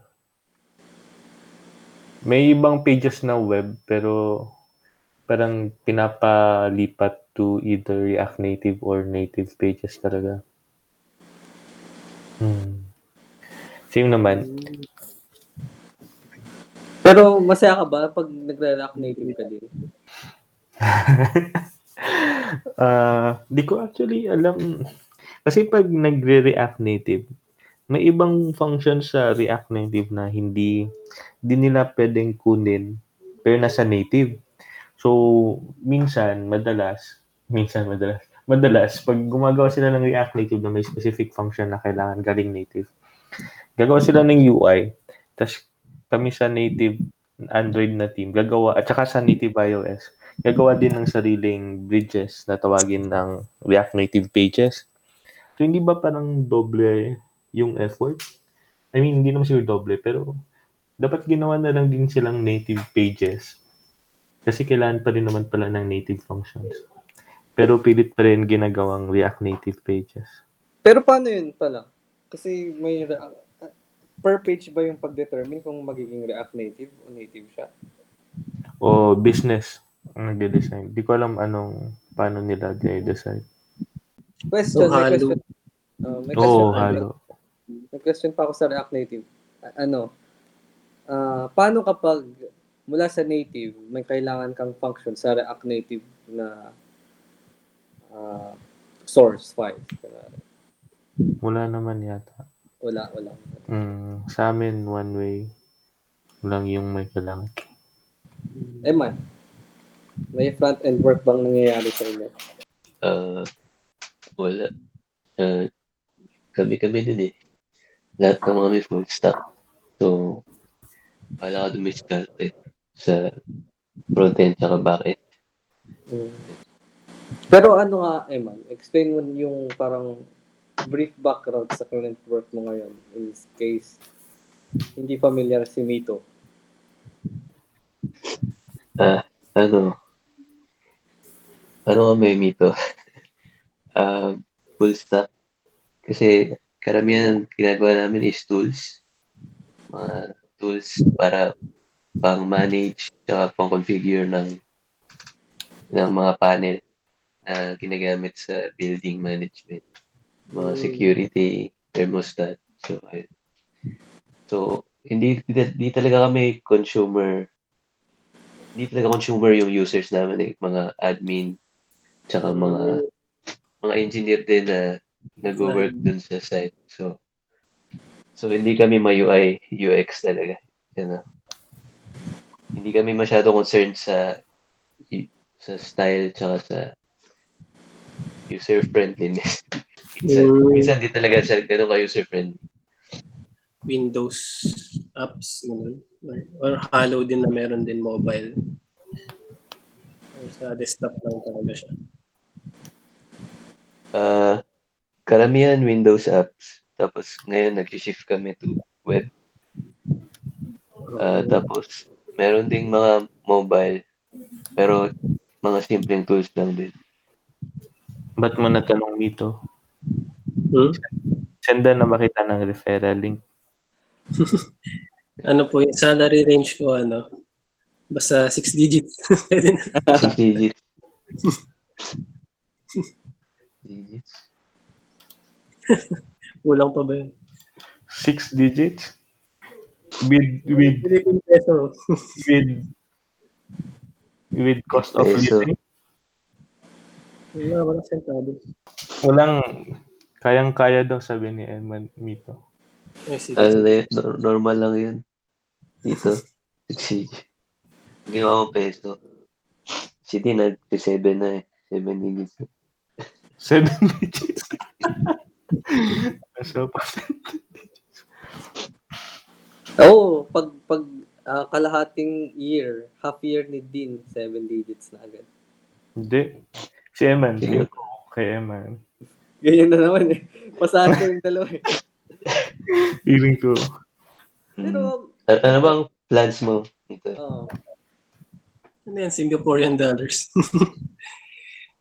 Plans ko, uh, siguro after ng Samsung, try ko muna local. Tapos pa siguro mga after two years. Gusto ko rin mag-abroad eh. Ang target ko, Singapore. Uh, either Singapore, New Zealand, or Canada. Netherlands. ah. Um, Netherlands. Pwede rin. Same lang. Pwede rin. Bakit, bakit two years local? Nga, ibang company. Ah, Bakit not now? sa local, isa pa sa hinatatry ko is Samsung pa lang. Parang gusto ko mag-try ng medyo startup-ish sa local. Ah, Tapos para pag nag-abroad ako, meron akong feel kung paano mag-work sa isang company tsaka isang parang startup lang na isa kung conglomerate tapos isa parang startup lang. The job. Pero feeling ko, eh di ko sure pala. Pero feeling ko, di ba, kung dun sa sa Samsung, kung yung mga prototype, prototype, feeling ko ganun, medyo ganun. Hindi ba medyo ganun? Yung startup work. Pero okay nga rin na matry mo ibang startup locally. Stellar Loyalty, maganda daw narinig ko. Stellar? Startup pa rin ba ang Stellar? Hindi na yata eh. Ah, in-acquire ata sila ng isang malaking company. Pero feeling ko, yung environment, startup pa rin. Can be considered startup. Hmm. Pero, ewan ko, scale up. Scale up ang tawag na doon pag ano na eh. Hindi eh, ano pa rin eh, isang floor pa rin daw sila. Pero Mga hindi na kayo 40. makasa sa investments, di ba? May profit na talaga yun. Sa. Mm, sa last kong narinig sa kanila, hindi pa ata sila. Hindi ko sure pala kung ano na na ngayon. Pero nung dati, hindi pa sila, nag, nag, depend pa sila sa investments. Ah. Hindi ko na sure ngayon kung profitable na sila. Hmm. Wala na akong alam na ano eh. Ano, bang- ano bang magandang startups ngayon sa? Wala. ako- J-Way. Wala na rin ako, hindi pa ako nag-a-apply apply. Me too, seven years. Tapusin mo lang lahat, seven years. Okay lang, pinag business trip naman nila sa sa US, o sa Canada. Wow. Nagkada ka din Oh. pala. Oh, Di ba nag-picture siya dati ng maple leaf? Tama ba? Nag-send ka dati, di ba? Yung, yung maple na wine, Hmm. Kamusta naman yung experience noon Mito? Saan ka ba nakapag-BT? US, Canada, meron ka ba? Sa Korea. Korea. Last year, Korea din. Anong pinaka-favorite mo sa tatlo? Pinaka-favorite. Parang pareho lang Canada at saka US. Canada siguro. Canada. Bakit hindi Korea? Uh, ba't di Korea?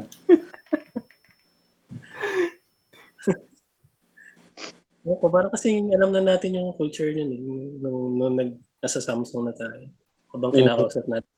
Tapos minsan sila pa yung pumupunta. So, uh, nung nagsasawa na ako sa mga Koreano. So, Pero na- yung overall experience naman ng mga business trips, masaya naman.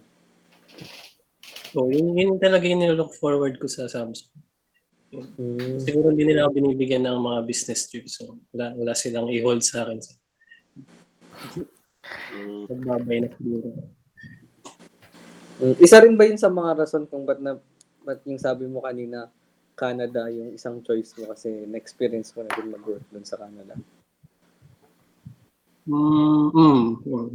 Kasi may kakilala din kami dun. May relatives din kami sa Canada. So, Ah. dun piliin mag-work. Meron kaming pwedeng tuluyan. Eh, is, is sa New Zealand, na-mention mo din New Zealand, tsaka Singapore. Ano yung motivations mo dun sa dalawang bansa yun? Sa New Zealand kasi mostly positive yung mga tingin ng tao pag nagtatrabaho ka sa New Zealand. Yung based lang sa mga sinasabi nila na onti lang yung work hours, tas parang 3 o'clock pa lang out mo na. Yung ganun. Oh, mabilis yung ano nila. Tapos hindi masyado- Nag-OCD. Hindi, Bakit may, may, may langaw. May kakilala na ba din? Hindi, di ko, di ko sure para. Di- Eh, Hindi Sabi, yung sabi. hmm, so- so far, ano ba? Hindi ko alam. pero hindi nga masyadong ma-OT. Dalawang companies pa lang naman ako, pero so far, hindi nga sila, hindi masyadong OT. Hmm, doon na lang. Hindi masyadong OT. Saan? Sa na-try kong company sa Singapore. Ah, hindi, New Zealand yung sabi ni Mito eh. Hindi, nung sabi ng Singapore, positive daw so far yung reviews. Ah, Tama ba, Mito? Tama, di ba? hindi New Zealand yun. Ah, sa New Zealand. Yeah. Ah, Alam ko naka-work ka na sa Siguro sa New Zealand. Eh, eh sa Singapore, ano yung motivation mo dun? Singapore. Ah Pera. Oo, oh, mataas yung sweldo. Pero kasi meron din kasi akong ties sa Singapore. Dati, dyan kami tumira ng family na siguro 4 years old pa lang ako. Parang gusto ko siyang balikan. Uh, ah Ah, talaga. uh, okay. Nag-aaral ako yata one year ng Mandarin yet. Oh, yaman. Nakalimutan ko na ngayon. ah amazing. Uh, Ilang taon ka nun nung na- nag-aral ka dyan? Four years ko na daw. Five, five, six, ganun, five, six years old. Tapos yung teacher namin, may ano, meron siyang buhok sa kilikili, kaya hindi ko siya makalimutan. Ang ganda. Hindi ko. Hindi rin. Saka yung mga Yakult yun, yun. Yakult na may flavor. Hindi siya akong balikan siya. Maliban sa malaking sweldo. Hindi din, yun yung primary motivation sa lahat eh. Uy, hindi ah. Netherlands, anong motivation mo sa Netherlands? Netherlands. Dito tuluyan na tayo, kay Miguel. Ano na ba? Sige, Tama. Like. Oo. Siyempre, first of all, nandiyan yun nila just to go more din. May friends kami. Judas War. Joe Dashma. Alam, dito na si Joe Dashmore. Ah, ano pa ba? Secondary na lang yung culture. No? Chill, chill lang dito eh. Wala ding OT. Wala, Ano nagsasara yung mga shops dyan sa Netherlands? six.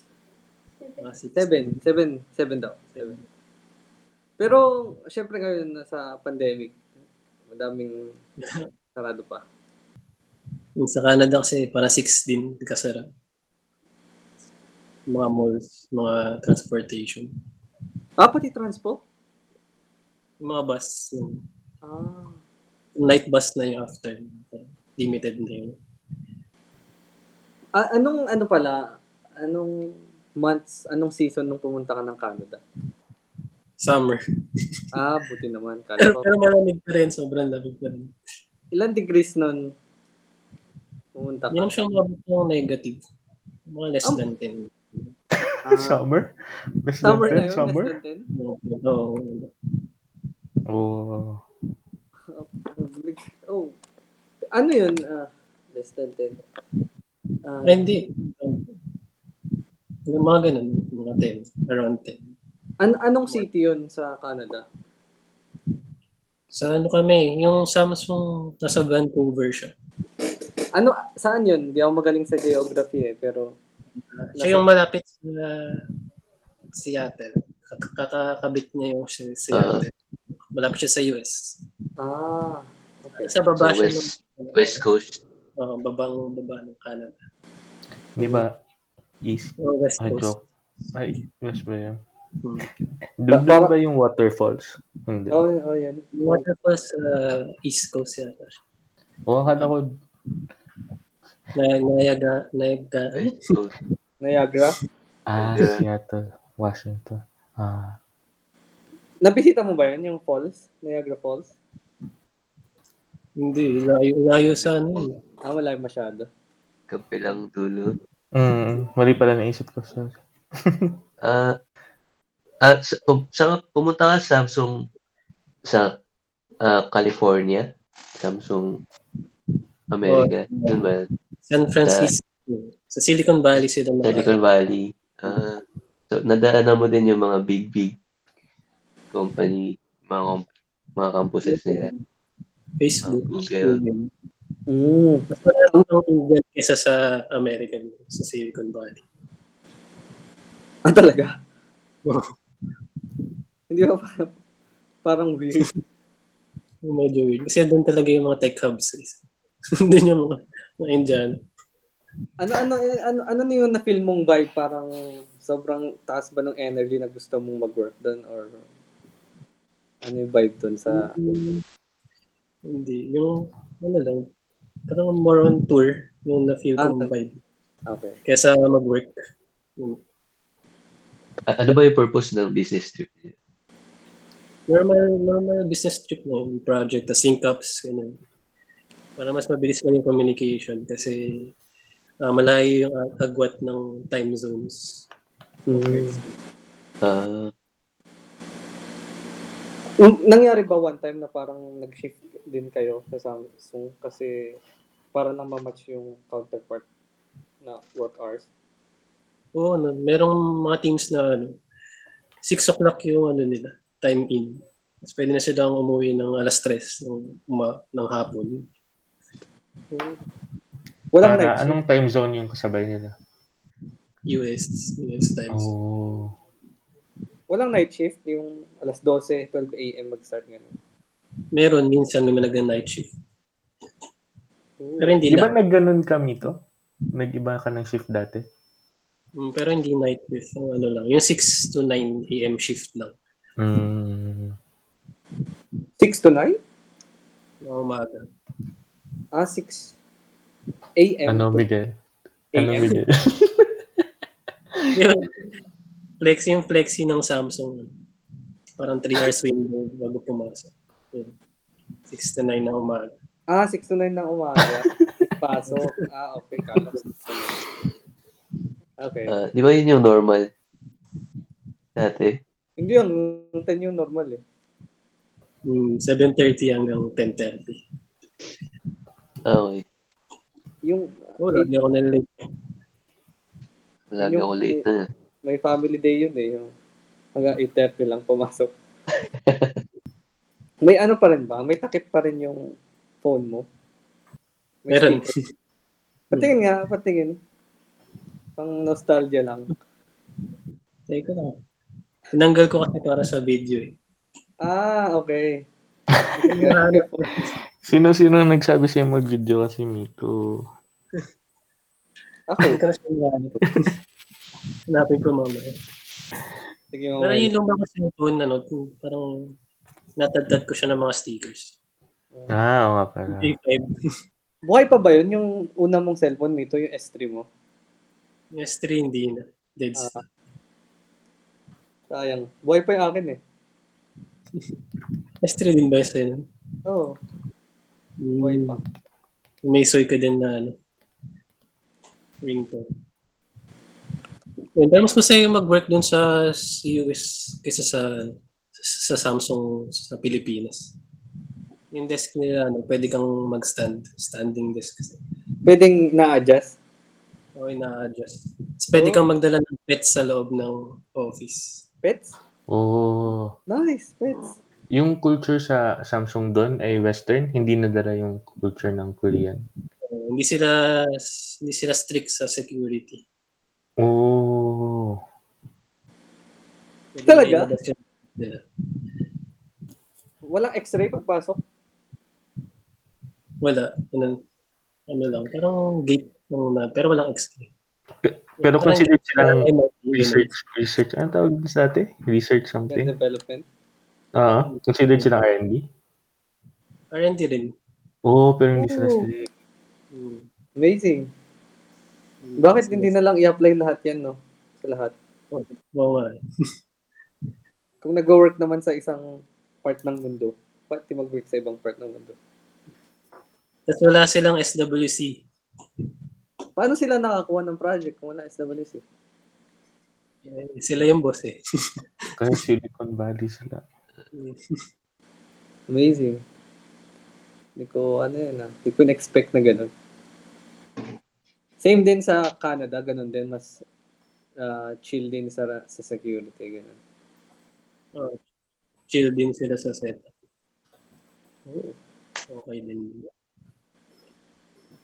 Paano pag opportunity dumating sa'yo, ano? Office sa Canada, maliit, mas maliit siya. Yung office sa Canada mas maliit kaysa sa office sa Philippines. Na isang floor lang siya. Ah. R- pero R&D din. yun. Ah, No R&D rin. Pero paano pag ano Mito, nabigyan ka ng opportunity? Lipat ka na sa Samsung Canada o US for employment case mo. Gugustuhin mo ba yan? Sa Canada, hindi. Hindi? Sa Canada siguro US. Ah, Bakit hindi Bakit? sa Canada? Bakit hindi? Sa Canada kasi konti lang yung front end na opportunities nila. Baka hindi ako Ah. ma-assign sa gusto ko. Mm, Compared sa US, mas malawak yung mga jobs nila dun. Ang dami pa rin yung mga ano, eh, Koreans, halo-halo yung mga cultures, mga ano, na sa US. Okay yung diversity nila. Ano marami pa rin yung dyan. Dito din eh. Ano pa ba? Dami bang homeless people sa San Francisco? Parang yun yung nababasa ko na criticism. Mm, May nakita ka ba? Mga homeless people. Mas marami akong nakita homeless sa Canada compared sa US. Ah, ganun. Sa Netherlands ba, meron, meron din mga homeless. Wala masyado. Wala, wala. Wala akong nakakita. Meron Yung, minsan. sabi nila, kung sa Silicon Valley ata si Mito, pin ko sa, doon ka rin nakatira? Sa Silicon Valley ka lang din banda tumira nun? hmm, dun din lang din sa area. Sabi nila, sa So, Francisco, ano, Ano, ma- so, makikita daw. Yung mayaman na area. Homeless. uh, uh, Tapos yung hotel na pinagstayan namin, Indiana din yung nag Ganun dito tayo. Diyan din. Pero mabait naman sila. Sa Bakit, bakit may pero? Hanggang sila mag-ingay. Mito, meron ka bang ano, parang, ano tawag doon? Mga side hustle projects or something gusto mong i-promote? Puzzle projects. Wala eh. Yung ginagawa ko lang na project ngayon, yung, yung game na ginagawa ko. Pero Ito tong- siguro mga... Oh, yan. Mga ano pa Ah, yan, mga matagal pa yan. Mga two years pa siguro. Tapos, Ah, ikwento mo nga. Sige nga. talaga mo. Ikwento mo nga to. Yung ginagawa mo. Ah, yung RPG na yan, parang gusto ko siya i-pattern sa Azure Dreams. Kung nalaro niyo siya. Gawa Ano rin siya ng Konami sa PS1. Azure Games? Dreams. Dreams. As Azure Dreams. Mm. Tingnan ko nga. Ano siya? Ano siyang roguelike siya na parang Pokemon. Tapos parang may ano rin, life sim din. Parang Harvest Moon. Ganun. Yung halo. Then, May Game Boy Color Target. siya. Oo, meron siyang Game Boy Color version. Amazing. Hindi ko pa nalalaro to. Maganda ba to? Nung bata ko, oo. Maganda naman ako sa ano, Monster Collection. Tsaka randomly generated yung ah, dungeon niya. So, e- every pasok mo dun sa dungeon, ibang experience yung nakuha. Hmm. Paano, paano yung approach mo dito sa paggawa nito? Um, gather ko muna lahat ng mga plugins galing sa community para hindi ko na masyadong i-code. Tapos naka, ano, ka- naka ano na kasi siya, JavaScript. So, since yun naman din yung alam kong language, pwede ko rin siyang gumagawa ng mga custom code. Ganun. Kasi yung Hmm. visuals. Pag okay na yung base core ng mga code, dun ko parang sisimulan yung mga visuals. No? Kung i-percentage mo, nasa, nasa anong percentage ka na? Wala pa, ano pa lang yun. Mga conceptualization pa lang yan. Yung mga writing, mga characters, sisimulan ko pa lang. Yung mga 10%. Oo. 10% ka na sa buong game journey. Yung sa mga ideas na gusto ko dun sa game. So, Ah. Paano yan? Mahirap ba? Kasi ikaw mag-iisip ng concept, scenario, script, character design. Ikaw ba lahat o may kasama ka pa dyan? gusto kong itry na ako lang mag-isa. Hmm. Hmm. Mahirap kasi madaming pag sa paggawa kasi ng game, diverse yung kailangan na skill. Eh. So, kailangan mo rin marunong mag-code, marunong mag-design, tapos kailangan mo rin marunong magsalat. Tapos, ano pa? Sound.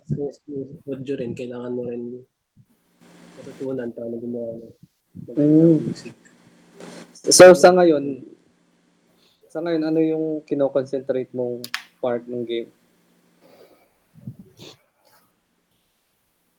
Ano, visuals muna. Pero hindi yung ano, parang fully polished, yung ano lang, parang yung basic look lang, yung art style lang muna gusto kong i-stabilize. Pati yung characters na din. Nasimulan mo na. Hmm. Amazing. Parang gusto ko siyang makita. May mga names na ako galing sa noun. Sige nga, ano yung main character? Name ng main character. Dean. Wala, walang din. Wala. Ito. Ginawa ko sa character pangalan niya, ano, Mix. Mix? Hmm. So siya parang parang neutral yung gender. niya. Gender neutral. Paano yun? Paano yung character design nun kung gender neutral siya? Hmm. Ano ba? Hindi ba ik- Lalaki pero buhok niya parang less masculine. Ah. Nakaka-excite naman.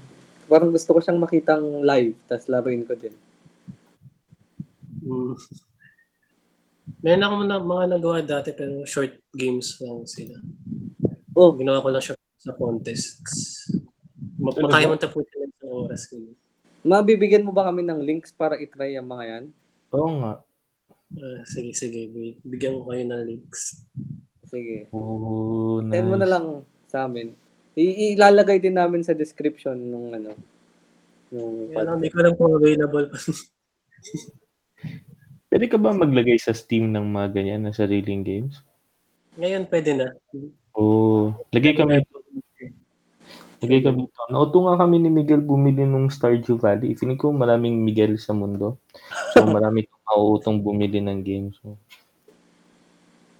Na-motivate din ako nun ng developer ng Stardew Valley. mm, di ba indie yun, tapos mag-isa lang siya? Oh, mag-isa lang yun. Mm, so parang ganun. Ganun ka rin dito. At least, mapupunta sa'yo yung pera namin. Pero mito, mito yung ano, syempre yung sound. Paano mo din gagawin yun? Naisip mo na ba? Sa mga background music, naghanap ako ng ng nag-automate ng music online. May nakita ako pangalan niya, ano, Ecret Music. Epret? Tingnan ko ah. Ecret. Parang secret pero walang S. Ah, Ecret. Ba, ba, ba, explain mo nga, ano yung sabihin ng automated music? Yung parang may AI na sila na sila yung mag-arrange ng mga instruments like yung drums, yung melody. Tapos bibilhin mo? Yung, meron siyang trial period based Oo. sa nakita. Pero Hindi ko natatry. Oh. Royalty-free music for creators. Wala gusto ko, na-interest ako dito. Gusto kong matapos mo siya. Oh, royalty free. Yan. Created by AI yung gumagawa ng combinations. Tapos pwede mo siya palit-palitan. Kada beat dati. Meron nga free. Download free free music for free. Meron din mga ano, musicians na nag-upload ng mga free music nila free online. So, nahanap lang din ako. Hmm. Pero sa current na state niya, may may malalaro ka na kunwari ganun. Meron. Meron. Pwede, pwede, pwede siyang i-export to mobile din. So, nag-try ako ng isang beses gumawa ng APK. Okay naman. Oh, wow. Yung map lang siya. Yung sinend ko na screenshot, ganun lang siya. Eh, ano mo ito? Ah, tawag doon. Ano bang magandang ano avenue para maano mo yung progress mo, ma-share mo din yung progress mo. Ako bilang ako papanoorin ko yung kung ano man. Vlog. Oh, vlog. Devlog. Karamihan sa Twitter nung nagde-devlog yung mga ano, indie game developers. I-kickstarter Oo, mo. maganon. Kickstarter. Kickstarter. ganun. Saka ako na yung Kickstarter pag malapit ko na matapos. Sabihin ko wala pa ako nagagawa. Para walang pressure. Tapos i-release mo after two years. Mm. Ah, galing. Galing. Gusto ko. Motivate mo sa akin na yung medyo may time sa bahay. Pero yung buong story, parang alam mo na. Parang, May, may beats na ako ng um, yung mga intro. Yun. Pati yung world. Meron ng kabuuan. Yung, since wala pa kasing hindi pa establish lahat ng characters, doon doon pa lang mag build yung story na iba. Mm, pwede mo ba kaming parang bigyan ng brief intro or abstract nung game mo mismo? Mm, parang binase ko lang din kasi siya dun sa lumang uh, Azure Dreams, yung sinabi ko na game. Ano siya? So parang may isang city na uh, sa faraway na place. Tapos biglang may nag-spawn na tower bigla. Na-intrigue yung mga citizens ng city na yun. Tapos gusto nilang i-conquer yung tower na yun. Yun lang yung medyo gist. Ang simula niya, parang hindi siya sikat dun sa city. Tapos by interacting with dun sa mga characters dun sa tower, yung progress niya dun, parang na-increase yung fame niya. So, dun sa- Paano nagka, nagkaka-powers ang mga tao? Ah, dun, dun sa game kasi parang may tower ka tapos may mga creatures dun. Mm. Since parang target ko na parang monster collection, yun, pwede, pwede mong Ah, nakita mo yung, yung mga monsters dun sa tower. Tapos yun na yung yun yung Pandala. papalakas mo. Oh, Oo, na. Mito mito kung ano, kung monster collection siya, ilang monsters yung balak mong ilagay? Kasi ko mga 30, 30 kinds lang muna, simula. Tapos yung pwede mo isama sa party, isa lang muna. Mm, gawa kang Miguel character. Ay, Mi- Miguel monster. Karak NPC na lang ako, NPC. Gusto ko ako mito emperor ng kingdom, mayor ng city. Ay, oo, tama. Meron akong yung elder pinangalan ko kay Elder. Oo, okay na yun, Mayor Elder. Wag. Prince, prinsipe ng kingdom. Ako na lang yung ano, guard ng Elder. Meron din akong guard, may patrol guard ako na character. Patrol Oh. card. NPC kami, Mito. May may NPC ba pagpasok sa tower mito? Wala. Parang pang pang exit, quick exit, quick heal. Yung lagi nakakausap ng mga players. Gusto ko ako yun. Ah, ang pinaplan ko rin yun na pwede kang makapag-interact sa loob ng tower. Meron din ibang NPC na nag Mm. tower. Mm. Laruin niyo yung ano, As Dreams, parang ganun yung gusto kong game na gawin. Oh, nice, nice. Pero mahirap, Diba? mahirap din. Kailangan din i-sacrifice yung time. Hindi ko mag-ano, hindi ko mag Mag-resign ako tapos mag-game, ano na lang. Indie game din. Pero ano, bakit? Di ba may Unity, may Unreal, pero RPG Maker pa rin pinili mo? Mas okay ba siya para sa ginugol mong system, battle system? yun? Na kasi yung nakasanayan ko since since, since ano pa RPG RPG Maker 95 pa yun, yung parang earliest one of the earliest versions nila yun yung nagamit ko so sobrang familiar na ako dun sa interface niya compared kunwari kung nagamit pa ng Unreal Engine or Unity parang extra learning curve pa sa akin siya tapos since JavaScript na rin yung RPG Maker, mas close sa alam ko. Mas madali siya. Yun, yun lang yung pinagkakabalaan ko rin ngayon. Ganda nga eh, parang sobrang productive mo. Dami mo nang, kasi pag game development, daming disciplines involved, tapos gagawin mo ng mag-isa. That's, uh, clap. Clap natin si Mito. Sobrang ambitious. Pero gusto ko rin na matapos mo yan. Sana matapos mo yan. thanks, thanks. Ah, yan to. Azure Cosmos. Yun yung website ko dati. Yung nag-RPG Maker pa ako. Ah, May eto. website ka? Oh, wow. Wow, Mito, wow. Wow. Ba't di mo sinashare sa amin to? Ngayon mo lang sinare. Malayo. 2012. Malayo sa job description. Michi. Michi. Um, yun yung ginagamit kong nickname dati. Mm, Ah, so matagal mo na talagang idea tong game. Oo, oh, matagal ko na siya idea. Oh, me too. Mito, Wala akong, wala akong ginagawa sa buhay ko. ako din. oo nga. Sobrang kulang ako sa ano passion para gumawa ng Game design talaga yung gusto ko bago pum, bago mag-college eh. Ano sabi ko? Ay, Pero may math ano, yung physics. bakit bakit communi- computer engineering yung course mo? Wala. Yun na, yung- yun na yung ano, closest computer course sa atin eh. Ayun kinuha ko. Pero Ah, may wala computer comsci science. natin eh. May comsci, yung comsci kasi sa atin eh yung ano siya, honors course. So yun, sila JP honors yun. May ano, may, may grade na Ah, requirement.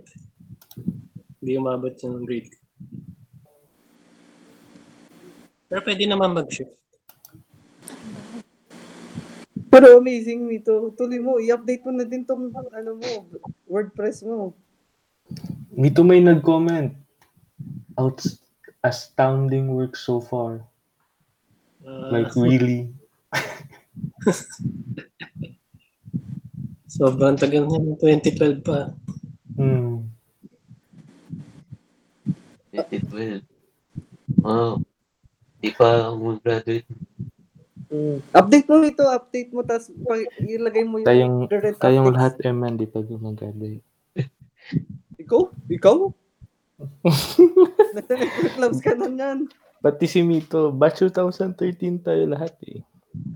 Ngayon, nung nagsimula na mag-work, yun, hindi ko na na siya na-update. Update mo nito. Tapos Wow. ililink namin to sa description. Tapos makakuha ka ng madaming supporters. Sa aming 100,000 listeners. Yung gawa ko YouTube channel. Pero oo nga, Pero puro ramen lang lalagay ko. fourth year high school to Mito. Nice. Ay, school college. Ay. Fourth year college.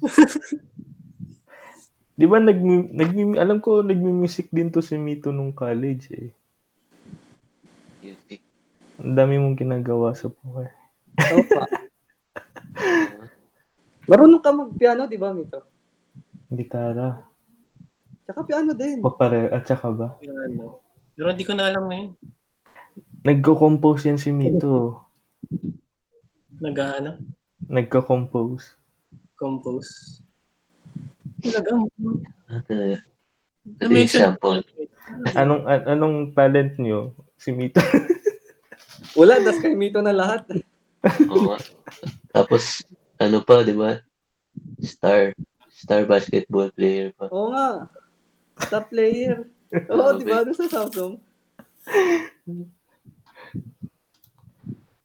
Ano ba yan? Magagawa ako sa buhay ko. Al- al- alam, alam niyo na kung bakit boring yung previous episode natin. Ay, hindi na. Pwede pa nga natin makausap si Mito bilang pag-delete niya. Oo nga. Oo nga eh. Oo. Mito, pwede bang ikaw ulit next episode? Okay lang. Pwede. Mag-in-depth naman kami sa isang skill mo kasi lahat, ngayon lahat parang diniscuss natin eh. Pero, di ba? Hmm, galing. Ano bang ginagawa natin din? Ewan. Nanonood na lang. Hindi, kaya ako nagka-ibugs dahil din.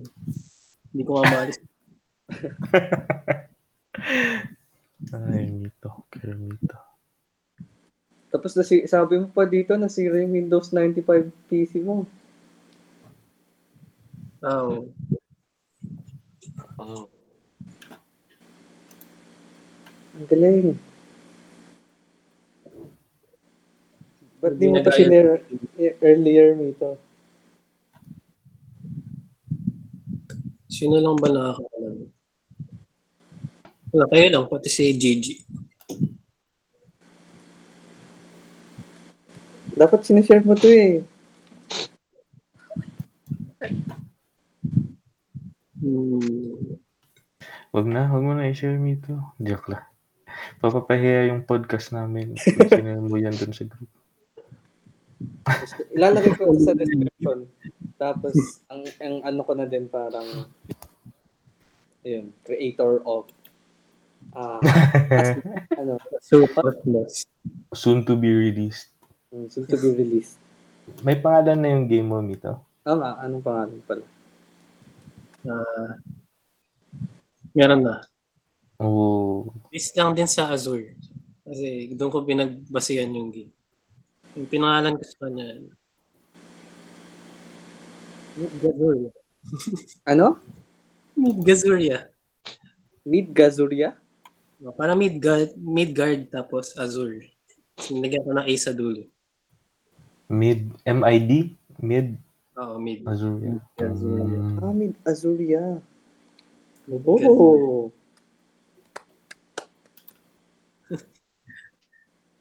Hirap din magpangalan. Nag-isip ko ng parang isang linggo pinag-iisipan ko ng magandang pangalan. Basta NPC kami. Ako, si Din, tsaka si Eman. May ano may stretch goal pa. Let's go. Amazing. Ay. Gusto NPC yung ano, mamatay agad. Ako, ako gusto ko yung, di ba usually may parang sobrang lakas na character na parang nilulook up to ng MC, ng main character. Yung mga legendary. Gusto ko ako yun dito. Yung Elder. Ako yung elder. Ako, ako mito yung ano na lang yung ano, trickster. Yung lilitoyin lang yung main character tapos matatrap yung main character. Oh, mer- meron din akong ganun na character. Parang trapper. Ganun. Gawin mo siyang kalaban, Mito, yung maiinis ka. Kontrabida. Mm. Yung mahinang kalaban pero nakakainis. Tapos hindi mo lang mapatay. O yung laging nagpapakita. Oo. Tas Di, hindi matalo kasi swerte siya, ganun lang. mga limang pages na dialogue, tas isang hampas lang pala, tas babalik ulit next time. Tas ganun din kadaming pages ng dialogue. Hindi naman ganun. Parang maiinis talaga. Yung mga ganun, yung mga character na matatanda eh. Ay, di si Bakit nga kay Miguel? Sa mga RPG, pag may kinakausap ka na lola, kaya lolo, parang five pages yung dialogue. Mm. Ang galing. Pero di ba Mito, na-involve ka din sa mo- modding community? Ah, oo. Oh, ano, no, Final Fantasy Tactics. Mahirap ba mag-mod? Ano lang, yung ginagawa ko doon, ano lang, sprites lang eh. So, hindi talaga ako yung taga-mood. So, yun, Ah. na-replace ko yung mga, mga current sprites ni-replace lang. Pero hindi ikaw mismo yung, kunwari, nagpapalit ng sprite dun sa... Hindi ko alam kung tawag eh.